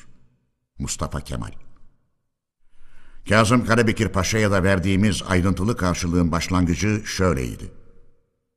Servet ve İzzet Beylerin Temsilciler Kurulu'nun Trabzon Merkez Kurulu'ndan sorduklarına karşılık olarak çektikleri açık tel alındı. Telin içindeki açık olarak bildirilmesi sakıncalı olan düşünceleri Temsilciler Kurulu baştan sona Servet ve İzzet Beylerin kendi kişisel görüşleri sayar. Temsilciler Kurulu genelgeyle istediği düşünceleri İzzet ve Servet Beylerden değil, tüzük gereğince Trabzon Merkez Kurulu'ndan istemiştir. Servet ve İzzet Beylerin görüşlerini bildiren özel ter yazısı üzerine ve sizin hem kendilerine ve hem de temsilciler kuruluna karşılık olmak üzere ileri sürdüğünüz düşünceler üzerine aşağıdaki açıklamaların yapılması gerekli görülmüştür. A. Her şeyden önce adı geçen kişileri sizce de bilinen, görüşe götüren temel düşüncenin ne olduğu yazık ki temsilciler kurulunca anlaşılamamıştır. B. Tüzüğün dördüncü maddesi bir geçici yönetim kurulması nedenlerini ve koşullarını açıklar. Oysa bilinen son hayınlık olayları yüzünden alınmış ve alınmasının gereği üzerine düşünce istenmiş olan tedbirler hiçbir zaman geçici yönetim kurmak amacıyla ilgili değildir. O halde bu iş ile dördüncü madde arasında ilişki aramaya gereklik yoktur. Tedbirler padişaha doğrudan doğruya dilek bildirmeye yol bulmak ve türeye uygun bir hükümetin iş başına getirilmesini rica etmek amacıyla alınmıştır. C. Sivas'ta toplanan kongre, Batı Anadolu delegeleriyle Erzurum Kongresi Genel Kurulu'nun kararı gereğince bütün Doğu Anadolu illeri adına yetkili olmak üzere seçilen bir özel kuruldan meydana geldiği için elbette bütün Anadolu ve Rumeli adına ve bütün ulusu temsil edecek genel bir kongre niteliğini kazanmıştır.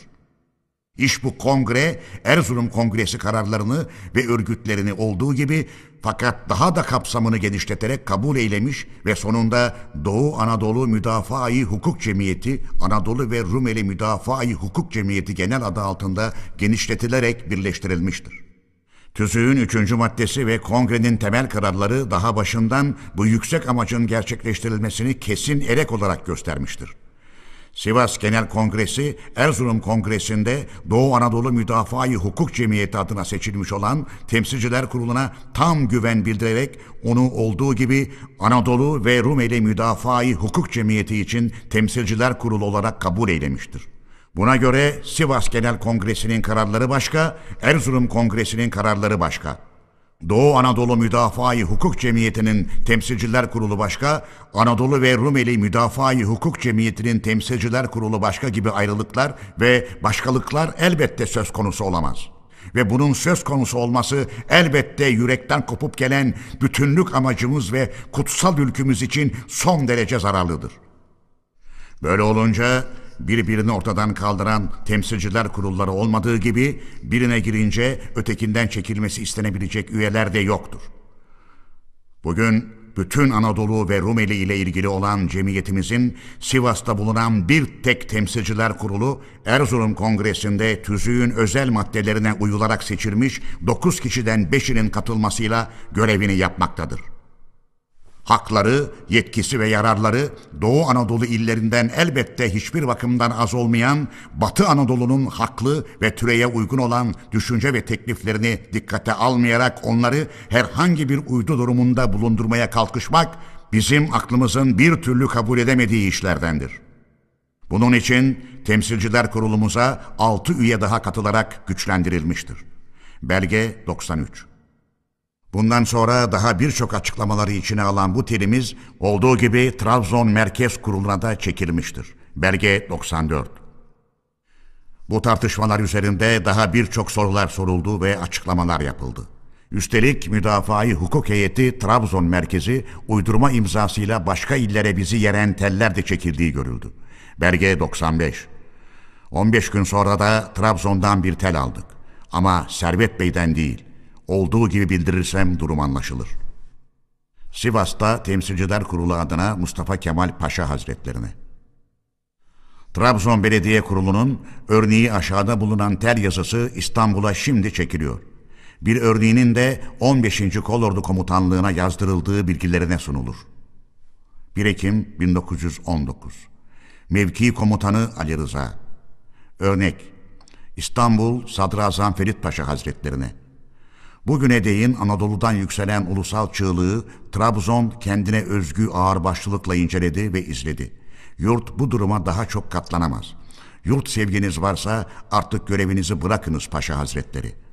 Belediye Başkanı Hüseyin, Üye Ahmet, Üye Mehmet Avni, Üye Mehmet Salih, Üye Hüsnü, Üye Temel, Üye Mehmet, Üye Şefik.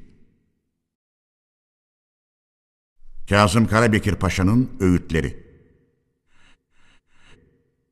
Kazım Karabekir Paşa'dan 17 Eylül 1919 günü de kişiye özel bir şifre aldım. Pek içten ve kardeşçe bir dille yazılmış olan bu şifrede bir iki uyarma vardı. Kazım Karabekir Paşa, Paşam diyor, Sivas'tan gelen bildirimler ve genelgeler kimi zaman temsilciler kurulu adına, kimi zaman da doğrudan doğruya sizden geliyor.'' 10 Eylül 1919 günü İstanbul'daki hükümete doğrudan doğruya bildirim yaptığınız ve uyarma yazıları yolladığınız olmuştur. Şuna inanmalısınız ki böyle imzanızla yaptığınız bildirimler sizi en çok saygı ile sevenler arasında bile büyük bir iştenlikle ve düşünce esenliğiyle yeriliyor. Bunun ne denli etkili olacağını ve tepkilere yol açacağını çok iyi bilirsiniz. Bu bakımdan Temsilciler Kurulu ve kongre kararlarının her zaman imzasız, sadece Temsilciler Kurulu diye yayılmasını rica ederim. Ter yazısı şu sözlerle son buluyordu. Yüksek kişiliğinizin herhalde ortada tek başına görülmemesi yurt yararları bakımından gereklidir. Oy birliğiyle bu işte oyları toplanan kişilerin ya da kurulun kimler olduğu daha bugüne değin öğrenilememiştir. Bilginize sunulan iş bu dileklerimin iyi karşılanacağına inanıyorum. Ellerinizden öperim. Belge 95 Kazım Karabekir Paşa'yı gerçekten duraksattığını ve bizi eleştirmeye dek götürdüğünü gördüğünüz noktaları elden geldiğince belirgin olarak yorumlamanın ve açıklamanın gerekli olduğu besbellidir. O günlerdeki duygu ve düşüncelerimden oluşan görüşlerimi bugünün yeni etkilerine kendimi kaptırmaktan çekinerek belirtmek için o gün verdiğim karşılığı olduğu gibi bilginize sunmayı yeğ görüyorum. 19 Eylül 1919 15. Kolordu Komutanı Kazım Paşa Hazretlerine K. Sayın kardeşim, derin bir iştenliğe dayandığından kuşku etmediğim kanılarınızı açık ve kardeşçe bir dille bildirmiş olmanız, kardeşlik bağlarımızı pekiştirmiş ve beni yürekten sevindirmiştir. Aklınıza gelen sakıncaları çok iyi anlıyorum. 10 Eylül günü hükümete doğrudan yazılmış bir bildirim yoktur. Yalnız telgrafhanede bulunduğum bir sırada Dahiliye Nazırı Adil Bey'le makine başında rastgele karşı karşıya geliverdik. Onun Sivas valisi Reşit Paşa'ya verdiği yersiz karşılıklar üzerine ben de ona karşı büsbütün kişisel olmak üzere bildiğiniz biraz sertçe uyarmalarda bulundum. Bu basbayağı bir konuşma biçiminde olup geçmiştir. Bundan başka gerek hükümete, gerek padişaha, gerekse yabancılara başvurmalarımızda hep kongre kurulu ya da temsilciler kurulu sözleri imza yerine geçmiştir. Yalnız Amerika Senatosu'na yazılan ve sizin de bildiğiniz bir mektuba kongre kararıyla beş kişi imza koymuştur ki bu arada benim de imzam vardır. İçeride yapılan açık yazışmalara gelince bunda da temsilciler kurulu sözlerini imza yerine kullanmaktaydık. Ancak bunun kimi çevrelerde kötü etki yaptığı ve güvensizliğe yol açtığı görüldü. Gerçekten böyle genel bir deyimin bildirdiği kişiler ve kuvvet gizli kalıyor. Ortada sorumlu kimdir? Kimi yerlerden özellikle Kastamonu, Ankara, Malatya, Niğde, Canik gibi yerlerden doğrudan doğruya ben makine başına çağrılmaya başlandım. Sanki temsilciler kurulu adı altında gizlenen kişilerle aramızda birlik olup olmadığı üzerinde bir duraksama belirtisi sezildi. Trabzon'dan Servet Bey bile Temsilciler Kurulu imzalı genelgeyi kötüye yorarak ve adı geçen kurulun nitelik ve niceliği üzerinde birçok yanlış düşüncelere kapıldıktan sonra beni makine başına çağırdı. Görüştükten sonra bütün bu tartışmaların imzanın Temsilciler Kurulu olarak belirsiz bir kişilik bildirir gibi atılmış olmasından çıktığını söyledi. İşte bu nedenlerden dolayı bu imza işi siz kardeşimin bildirmenizden önce Temsilciler Kurulu'nda görüşülmüştü. Temsilciler Kurulu'nun gizli bir komitenin yürütme kurulu olmayıp hükümetten resmi izin almış, yasalı ve türeye uygun bir derneğin temsilcilerinden meydana gelmiş olması dolayısıyla ilgili yasaya uyularak kararları ve bildirimleri sorumlu bir kişinin imzalaması zorunlu görülmüştür. Temsilciler Kurulu'nun bildirim ve yayımlarını genel ve belirsiz bir ad altında yaparak düşeceği yasa dışı durumdan doğacak sakıncalar bu bildirim ve yayımlara imza atılması üzerine ulusal akıma karşı olanların yapmakta oldukları zararlı propagandalara katabilecekleri zarardan pek çok görüldü ve sonuç olarak bildirim ve yayımlara imza atılması oy birliğiyle karar altına alındı. Bu karar alındığı halde bu kez yaptığımız kardeşçe uyarma üzerine işin bir daha görüşülmesini Temsilciler Kurulu'na önerdim. Daha önce ileri sürülmüş olan gerekçe ve düşüncelerden dolayı yazılan şeylerin Temsilciler Kurulu kararıyla olduğu açıklanmak üzere yazılmasına oy birliğiyle karar verdiler. Kendimle ilgili bulunduğundan bu görüşmelerde tarafsız kalmayı uygun gördüm.'' İlki olarak bir kişinin imza etmesi kabul edildikten sonra benim yerime başka bir kişinin imza etmesi söz konusu oldu. Bu noktada kurulun ileri sürdüğü sakıncalar şunlardır. Bütün dünya benim bu işin içinde bulunduğumu bilir. Bugün başka bir kişinin imzasıyla bildirimler yapmaya başlanınca ve benim adımın ortadan kalkmasıyla ya aramızda bir bozuşma ve ayrılık olduğu sanılacak ya da herhangi bir kişi imza eylediği halde benim ortaya çıkmaktan çekinir, türeye uymaz bir durumda bulunduğum ve böylelikle yapılan işlerin de türe dışı olduğu sanısına düşülecektir. Bundan başka kamuya inan ve güven verici başka bir arkadaşımız imzasıyla ortaya çıkınca bugün benim için düşünülen sakıncalar o arkadaşımız için de düşünülecektir. O zaman onun da çekilip başka birinin imza atmaya başlaması gibi sonunda bizim için güçsüzlük belirtisi olacak bir sıra gütmek gerekecektir. Bilmem böyle bir tutumu ne kerteye dek uygun bulursunuz. Gerçekten özellikle işin başlangıcında doğrudan doğruya beni saldırı hedefi olarak görmüşlerdi. Ama gerek içeriden gerek dışarıdan beklenen saldırılar yapılmış, Tanrı'ya şükür hepsi de amacımız yararına sonuçlanmıştır. İstanbul hükümeti ve kötülüğümüzü isteyenler her girişimlerinde bozguna uğramışlardır. Yabancılara gelince Amerikalılar, Fransızlar ve İngilizlerle pek önemli görüşmeler yapılmış ve bunların Sivas'a kadar gelen yetkili memurları bize elverişli olarak karşılıklı iyi ilişkiler kurma yolunu tutmuşlardır. Bizim de katıldığımız ulusal ayaklanmanın bir iki kişinin kışkırtması sonucu olmayıp bütün anlamıyla ulusal ve kamuya yaygın bir biçim ve nitelikte olduğunu bize de bilgi vererek raporla kendilerinin bağlı bulundukları yerlere bildirmişlerdir. Bir de bu gibi işlerde az çok ön ayak olanlar için yurdumuzda bilinen ahlaksızlık gereği bazı kirli vicdanlı kimselerin yapacakları dedikoduların önüne geçilemez.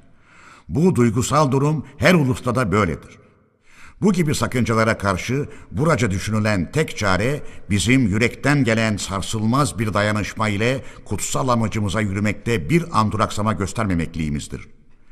Ben kamu yararına ve geniş kapsamlı olan işlerimizde kendi görüşlerime göre değil, bütün değerli arkadaşlarımın candan ve gönülden birliğiyle çalışmayı yeğlediğimi siz kardeşim de kabul edersiniz.''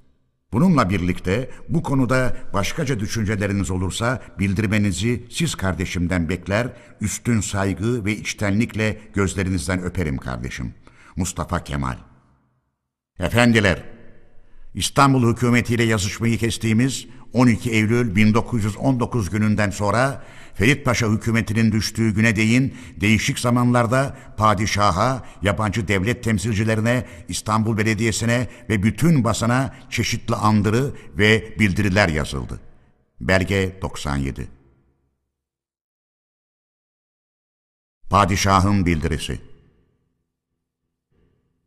20 Eylül 1919 günlü Sadrazam Damat Ferit Paşa imzalı bir genel bildirimle padişahın da bir bildirisinin yayımlandığını hatırlayacaksınız. Belge 98.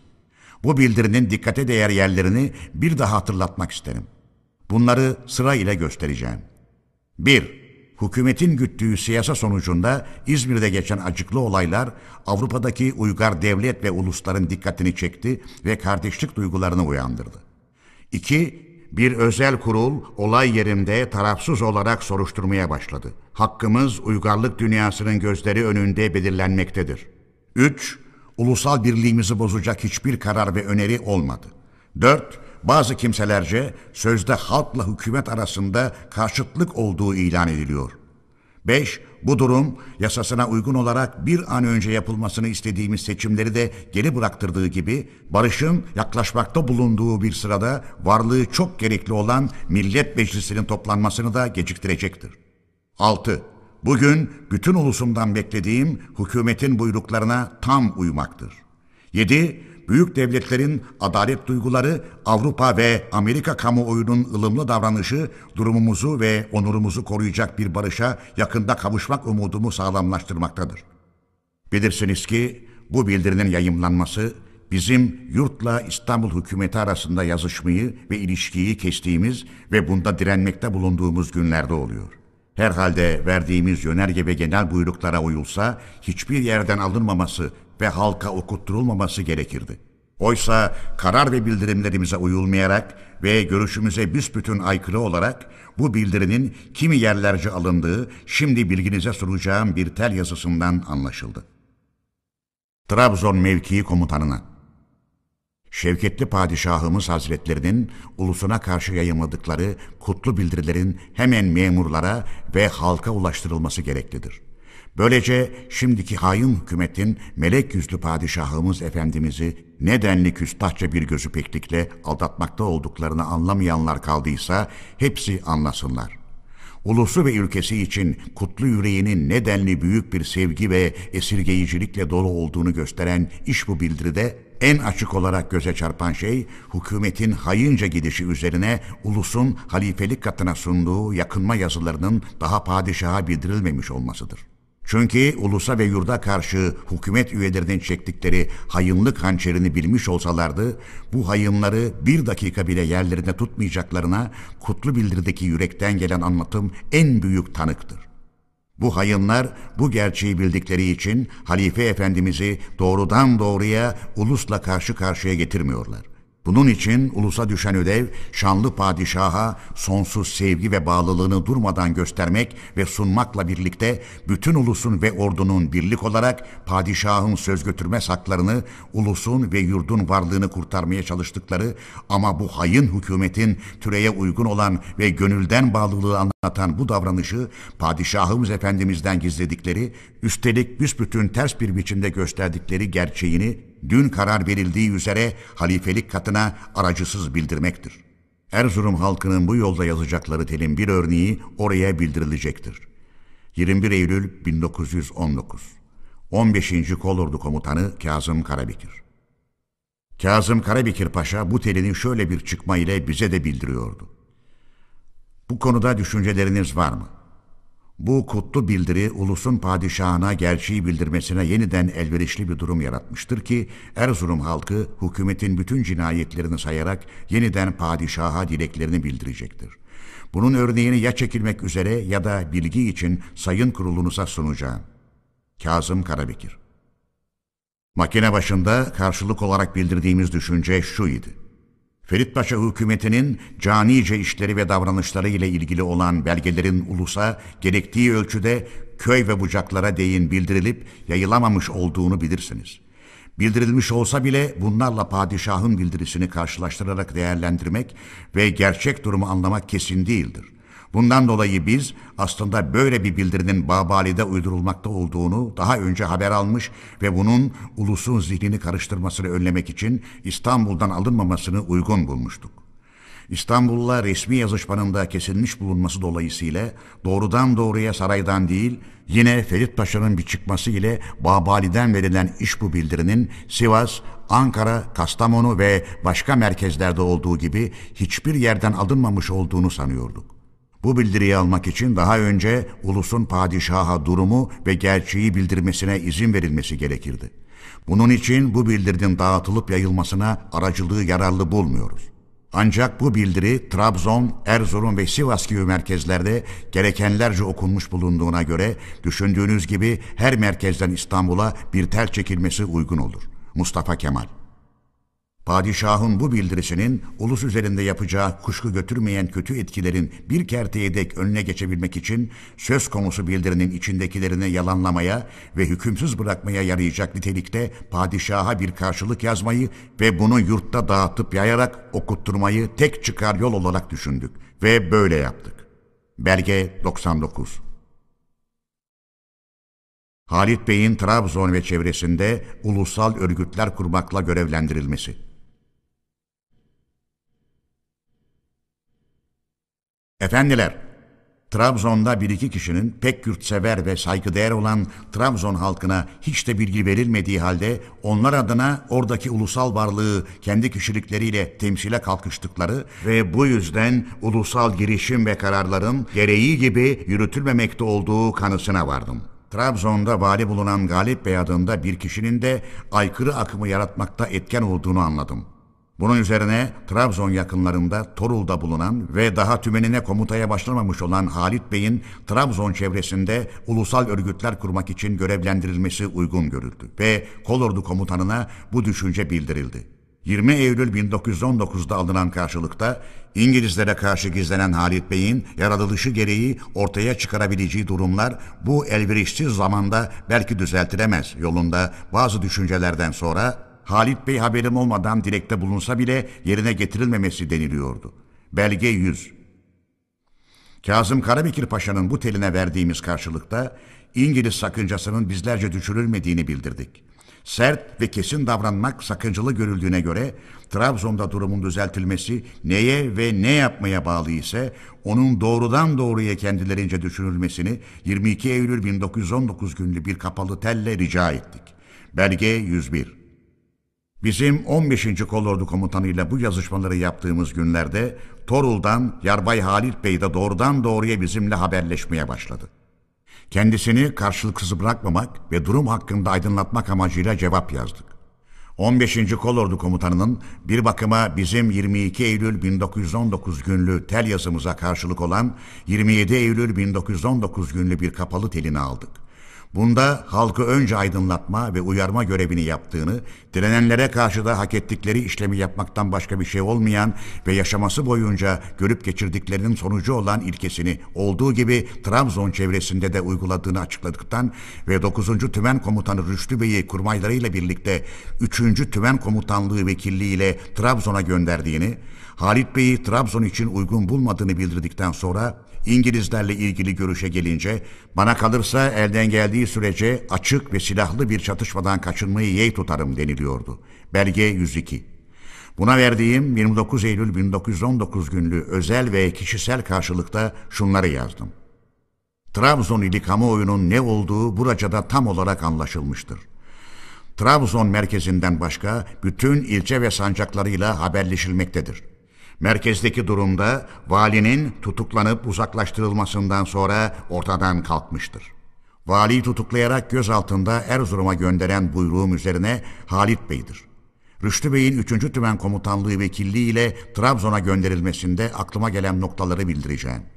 Birincisi, valiyi tutuklayan Halit Bey'dir. Birkaç gün sonra Rüştü Bey'in böylece gönderilmesi, Halit Bey'in davranışını oradaki kötülüklere karşı yermek gibi olabilir. İkincisi, Halit Bey önemli durumlarda tümüninin başına geçmeyi beklerken bugün geçirmekte olduğumuz önemli ve tarihsel anlarda başka bir kimsenin yerine geldiğini görmekten üzülebilir. Bu tutumdan vazgeçilmesini rica ederim. Bununla birlikte kolordunuzun askeri işlerine karışmak istemem. Belge 103 Kazım Karabekir Paşa'nın verdiği 2 Ekim 1919 günlü uzun karşılıkta bu işlemin Halit Bey'in isteği üzerine yapıldığını ve kendisine durumu gereği gibi anlatmak için Erzurum'a çağrıldığını bildirdi. Belge 104 Oysa 1 Ekim 1919 günü 3. Tümen Emir Subayı Üsteğmen Tarık imzasıyla Başyaverim Cevat Abbas Bey'e gelen özel bir şifrenin son cümleleri şöyleydi. Son günlerde komutan bey 3. tümenin bugünkü komuta durumunun değiştirilmesini kolordudan istedi. Eğer kolordu bu öneriyi kabul etmez ve yerine getirmezse kendiliğinden komutayı ele alacağını ve önceki karar gereğince kolordudan ayrılarak doğrudan doğruya kongrenin emrine gireceğini bildiririm. Paşa hazretlerine gereği gibi bilgi veriniz efendim.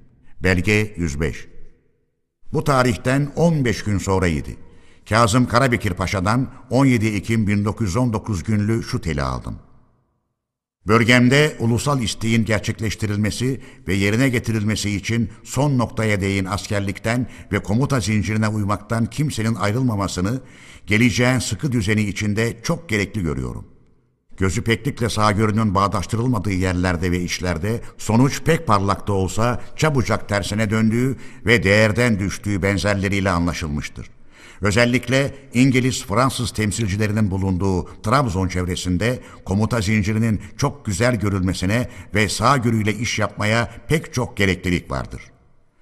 Ne yazık ki verdiğim açık önergeye uymayarak Halit Bey'in kendi eliyle ve asker kılığı ile valiyi tutuklamak gibi aykırı işleri dillere destan olmuştur. Halit Bey'e bu işi yaptıranın kim olduğunu bildirmiştim. Seçimlerde de böyle davranırsa kendisi için İngilizlerin bir çıkış daha yapmaları ve güç durumun belirmesi önlenemez. Seçimlerin çabuklaştırılması ve ulusal isteğe uygun olarak yaptırılması için Halit Bey'e ve başka gereken birçok kişilere çalışmaları özellikle rica edilmişti. Bir de İngiliz girişiminin önlenemez ne gibi bir durum yaratabileceğini kendi durumumu göz önüne getirerek bir türlü anlayamamış olduğumu açıklamalıyım. Bunun için adı geçen kişiyle yazışma yapılmayarak yüksek isteklerinizin uygulanmasında beni aracı kılmanızı çok rica ederim. Onun kişisel durumu söz götürmez sayılıyorsa herhangi bir bölgeden milletvekili seçilmesi üzerindeki yüksek düşüncelerinizin bildirilmesini dilerim. Bu tele 19 Ekim 1919 günü sadece şu karşılığı verdim. Halit Bey'in milletvekili olmak ya da olmamak konusundaki eğilimini bilemediğimden bu yolda bir düşünce bildiremeyeceğim efendim. Efendiler, Ferit Paşa hükümetinin düşmesine değin geçen günler içinde karşılaştığımız sorunlar çeşitlidir. Engeller ve güçlükler az değildi. Bunların hepsini sayıp açıklamaya kalkışmak yüksek kurulunuzu çok yorabilir. Bunun için bu evreyi tamamlayacağını sandığım bazı noktalara yalnız dokunmakla yetineceğim. Ali Galip'in sağlık vermesi üzerine İstanbul hükümetince Dersim mutasarrıflığına atandığı anlaşılan ve Sivas'a gelen Osman Nuri Bey 8 Eylül'de Sivas'ta alıkonuldu. Ulusal akıma karşı hayınca davranışlarda bulunduğu öğrenilen Ankara valisi Muhittin Paşa özel bir amaçla görev gezisine çıkmıştı. 13 Eylül'de Çorum'da bulunuyordu. Muhittin Paşa'nın yakalanıp gözaltında Sivas'a gönderilmesi için Ankara'da Kolordu Komutanına ve Samsun'da 5. Kafkas Tümeni Komutanına buyruk verildi. Muhittin Paşa tutuklu olarak Sivas'a getirilmiştir. Kendisiyle görüştüm. Gereken öğütleme ve uyarmalarda bulunduktan sonra yaşına saygı göstererek Samsun üzerinden İstanbul'a gönderdim. Çorum mutasarrıfı Samih Fethi Bey de 3-4 gün sonra özel olarak Sivas'a çağrıldı ulusal ayaklanmaya karşı oldukları anlaşılan Nide mutasarrıfı, saymanı ve komiserinin gözaltında Sivas'a gönderilmeleri için 16 Eylül'de Nide'de tümen komutanlığına emir verildi. Kastamonu varisinin İstanbul hükümetince değiştirilmesi ve bundan çıkan olay.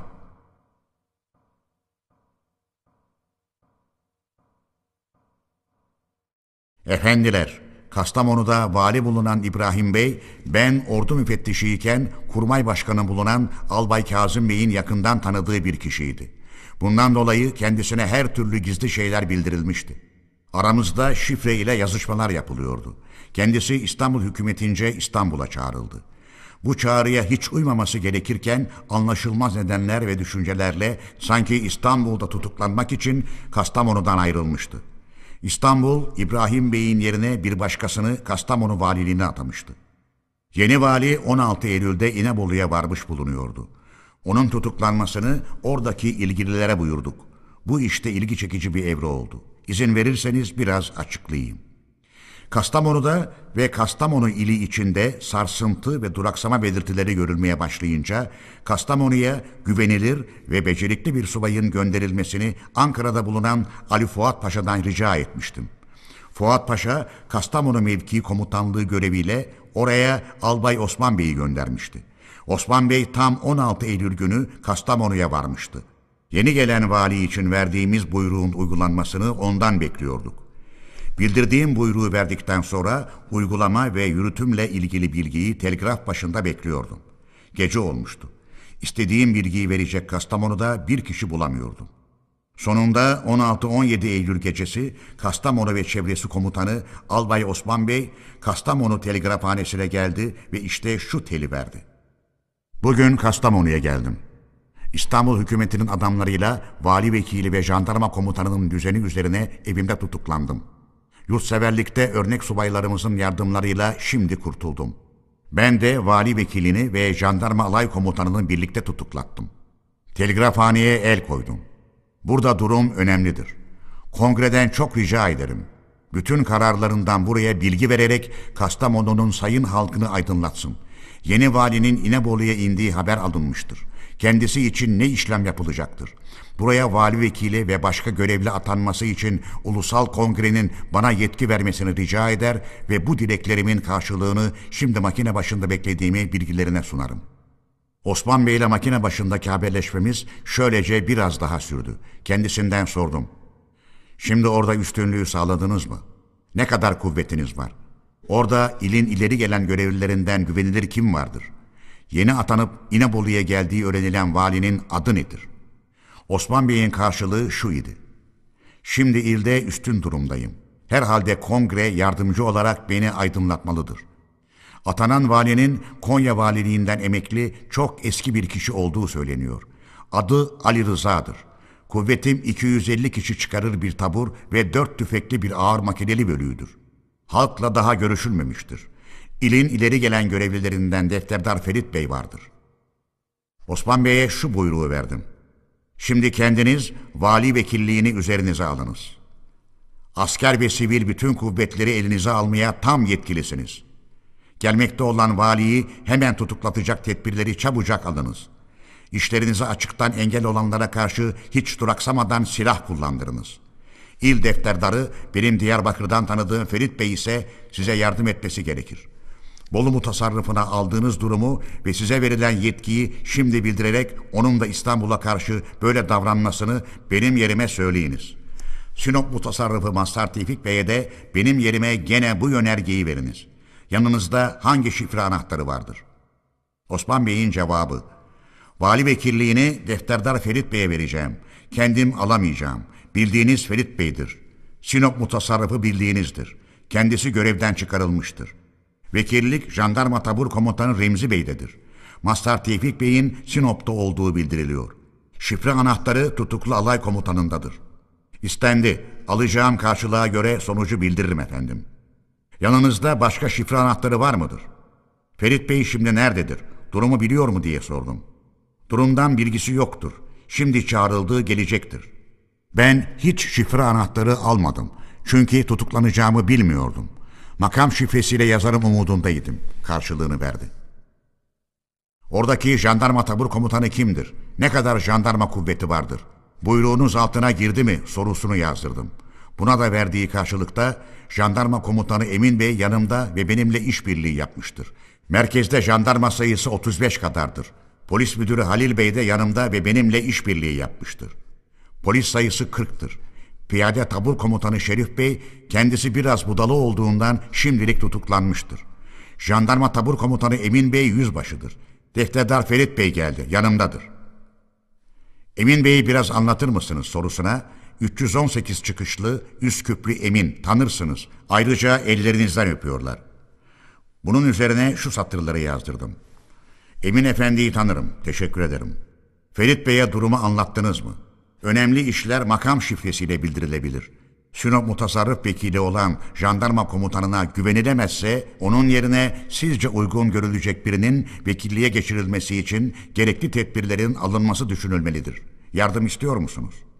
Osman Bey, kuvvetçe yardımı gerekli görüp görmediğimi sonra bilginize sunacağım.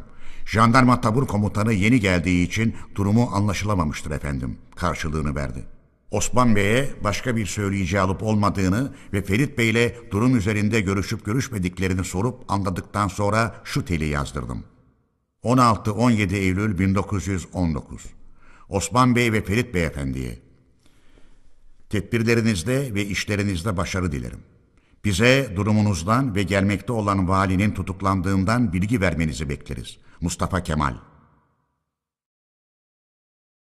Kastamonu'da İstanbul'a karşı gelmeye başlıyor. Ferit Bey vali vekili, Albay Osman Bey Kastamonu ve dolayları komutanı olarak çalışmaya başladıktan bir iki gün sonra kendilerini yeniden telgraf başına çağırarak bilgi istemiştim. İstanbul'da gereken yerlere istenildiği gibi halkın imzası altında teller yazıldığı ve bütün illere ve sancaklara da bu tellerin gönderildiği bildirilmekle birlikte bir takım sorular da soruluyordu. Bu arada halk diyormuş ki bir, başka illerin kamuoyu bizimle birlik değiller midir? İki, bu olağan dışı durum ne güne dek sürecektir? Üç, hükümetin direnmesine karşı ne gibi tedbir alındı? Bizi aydınlatmak iyiliğinde bulununuz paşam diyordu. Halktan geliyormuşçasına sorulan bu soruların vali vekili ve komutan beylerin de kafalarında yer etmekte olduğunu düşünmek, ona göre karşılık vermek yorulmaya değerdi.'' Bundan dolayı saatlerce Sivas-Kastamonu yolunu tutan uzun bilgi verildi ve açıklamalar yapıldı. Bu açıklamaları şöylece özetleyebilirim. 1. Ulusal tepki yurdun her köşesinde bütün sertlikle ve coşkunlukla vardır bütün illerin en ufak köylerine değin, halk ve en ufak birliğine değin bütün ordularımız baştan aşağı tetikte ve tam birlik olarak kendilerine bildirilen kararları uygulamakta ve yürütmektedirler. Halkın ikinci ve üçüncü sorusuna karşılık olmak üzere de 2. Ne vakit ki Kastamonu halkı bu durumu olağan dışı bulup kaygıya düşmekten kurtulacak ve amacımızı gerçekleştirinceye dek dayanmakta kararsızlık belirtisi göstermeyecektir, işte o zaman bu olağan dışı durum kendiliğinden ortadan kalkacaktır. Hükümetin direnmesi olağandır. Buna karşı başka tedbire kalkışmadan önce ilk tedbirimizi gereği gibi ve her yerde kesinlikle uygulama yollarını düşünelim. Örneğin Bolu durumu üzerine ne yapılmıştır? Bolu kesimine dek bütün yerlerin İstanbul'la resmi haberleşmesinin kesildiğine güvenebilir miyiz? Bununla ilgili olarak beklediğimiz bilgi daha gelmedi. İşte bu dediğim tedbir İstanbul'a değin yayılabilirse hükümetin direnli gücü kalmayacağını sanıyorum. Ama bundan sonra da gene çok bilgisizce ve çok bönce bir direnmeyi sürdürmek isterlerse elbette daha etkili tedbirler uygulanabilir. Bundan sonra vali ve komutanın verdiği bilgilerden şunlar anlaşıldı.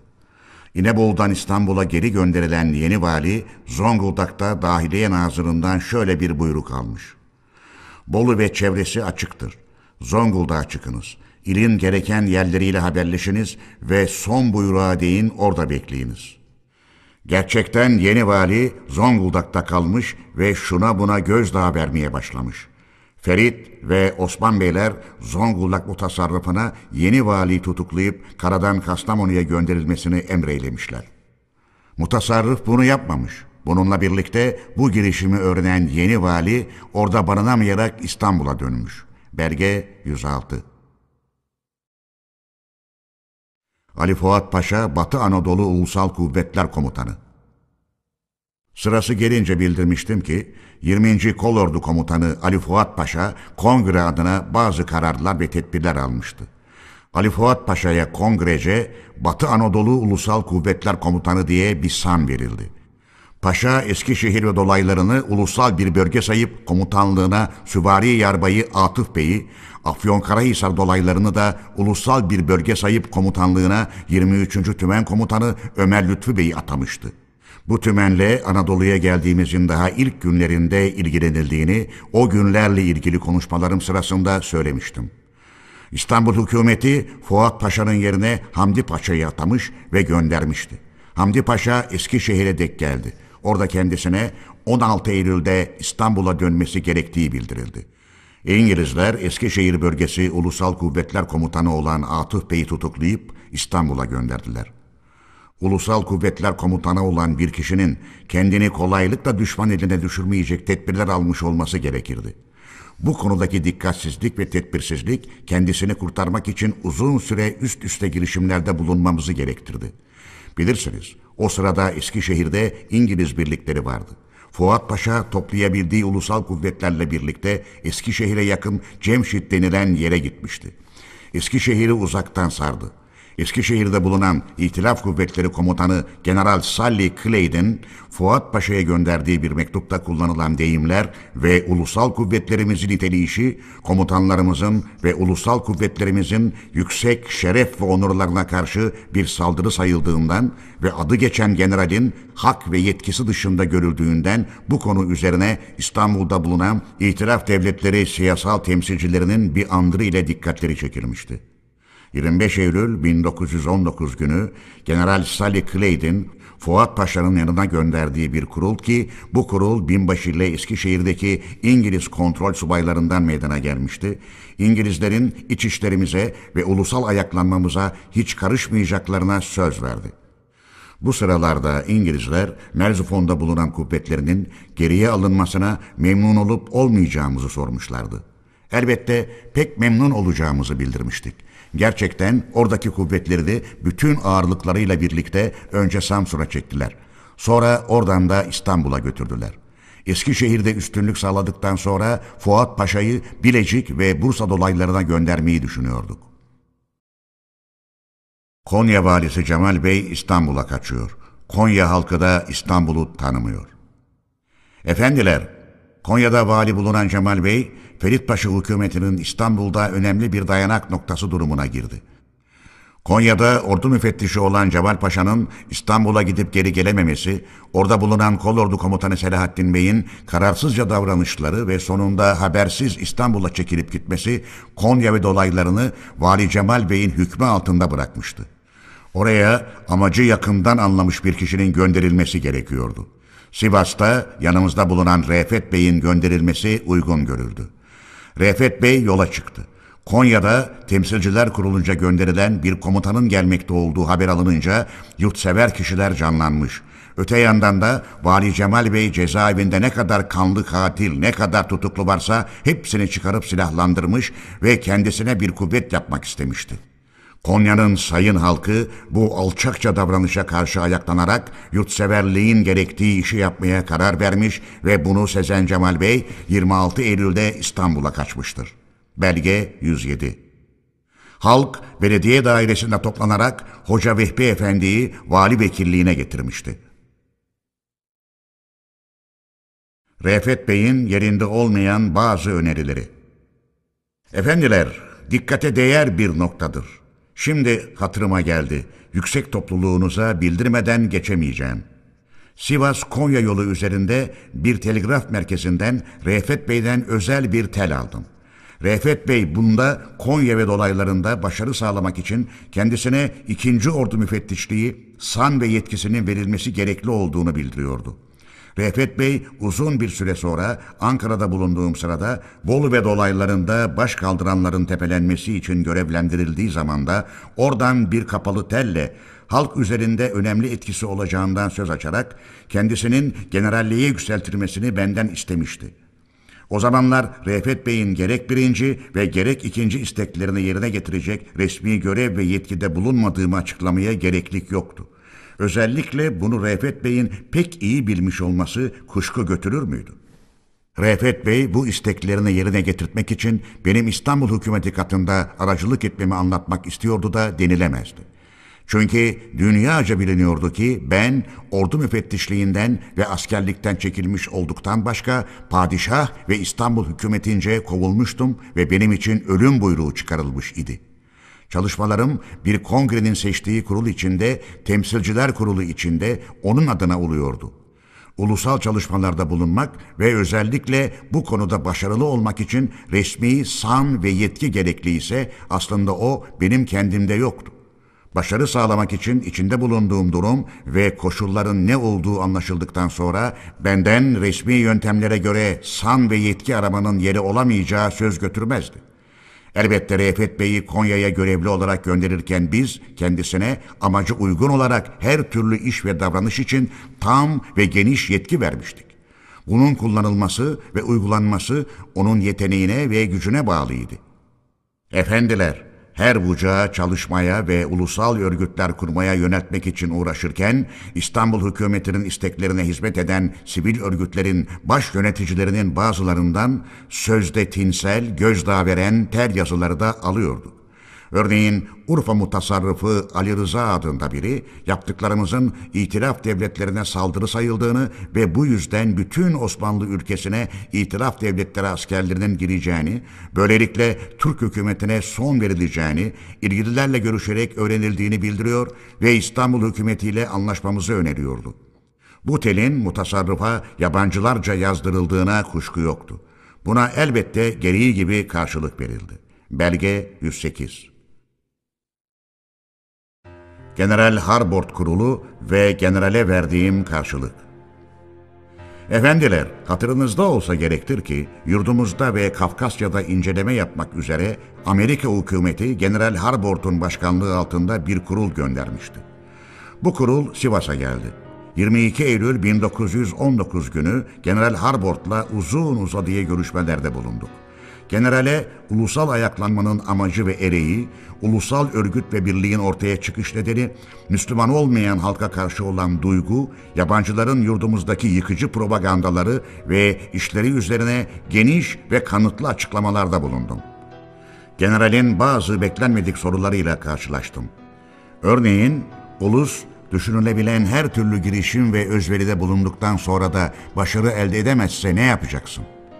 Verdiğim karşılıkta hatırlayışımda aldanmıyorsam demiştim ki, Bir ulus varlığını ve bağımsızlığını korumak için düşünülebilen girişim ve özveriyi yaptıktan sonra başarır. Ya başaramazsa demek o ulusu ölmüş saymak demektir. Öyleyse ulus yaşadıkça ve özverili girişimlerini sürdürdükçe başarısızlık söz konusu olamaz. Generalin sorduğu sorudan asıl amacın ne olabileceğini araştırmak istemedim. Ama verdiğim karşılığı onun beğendiğini bugün yeri gelmişken söylemek isterim.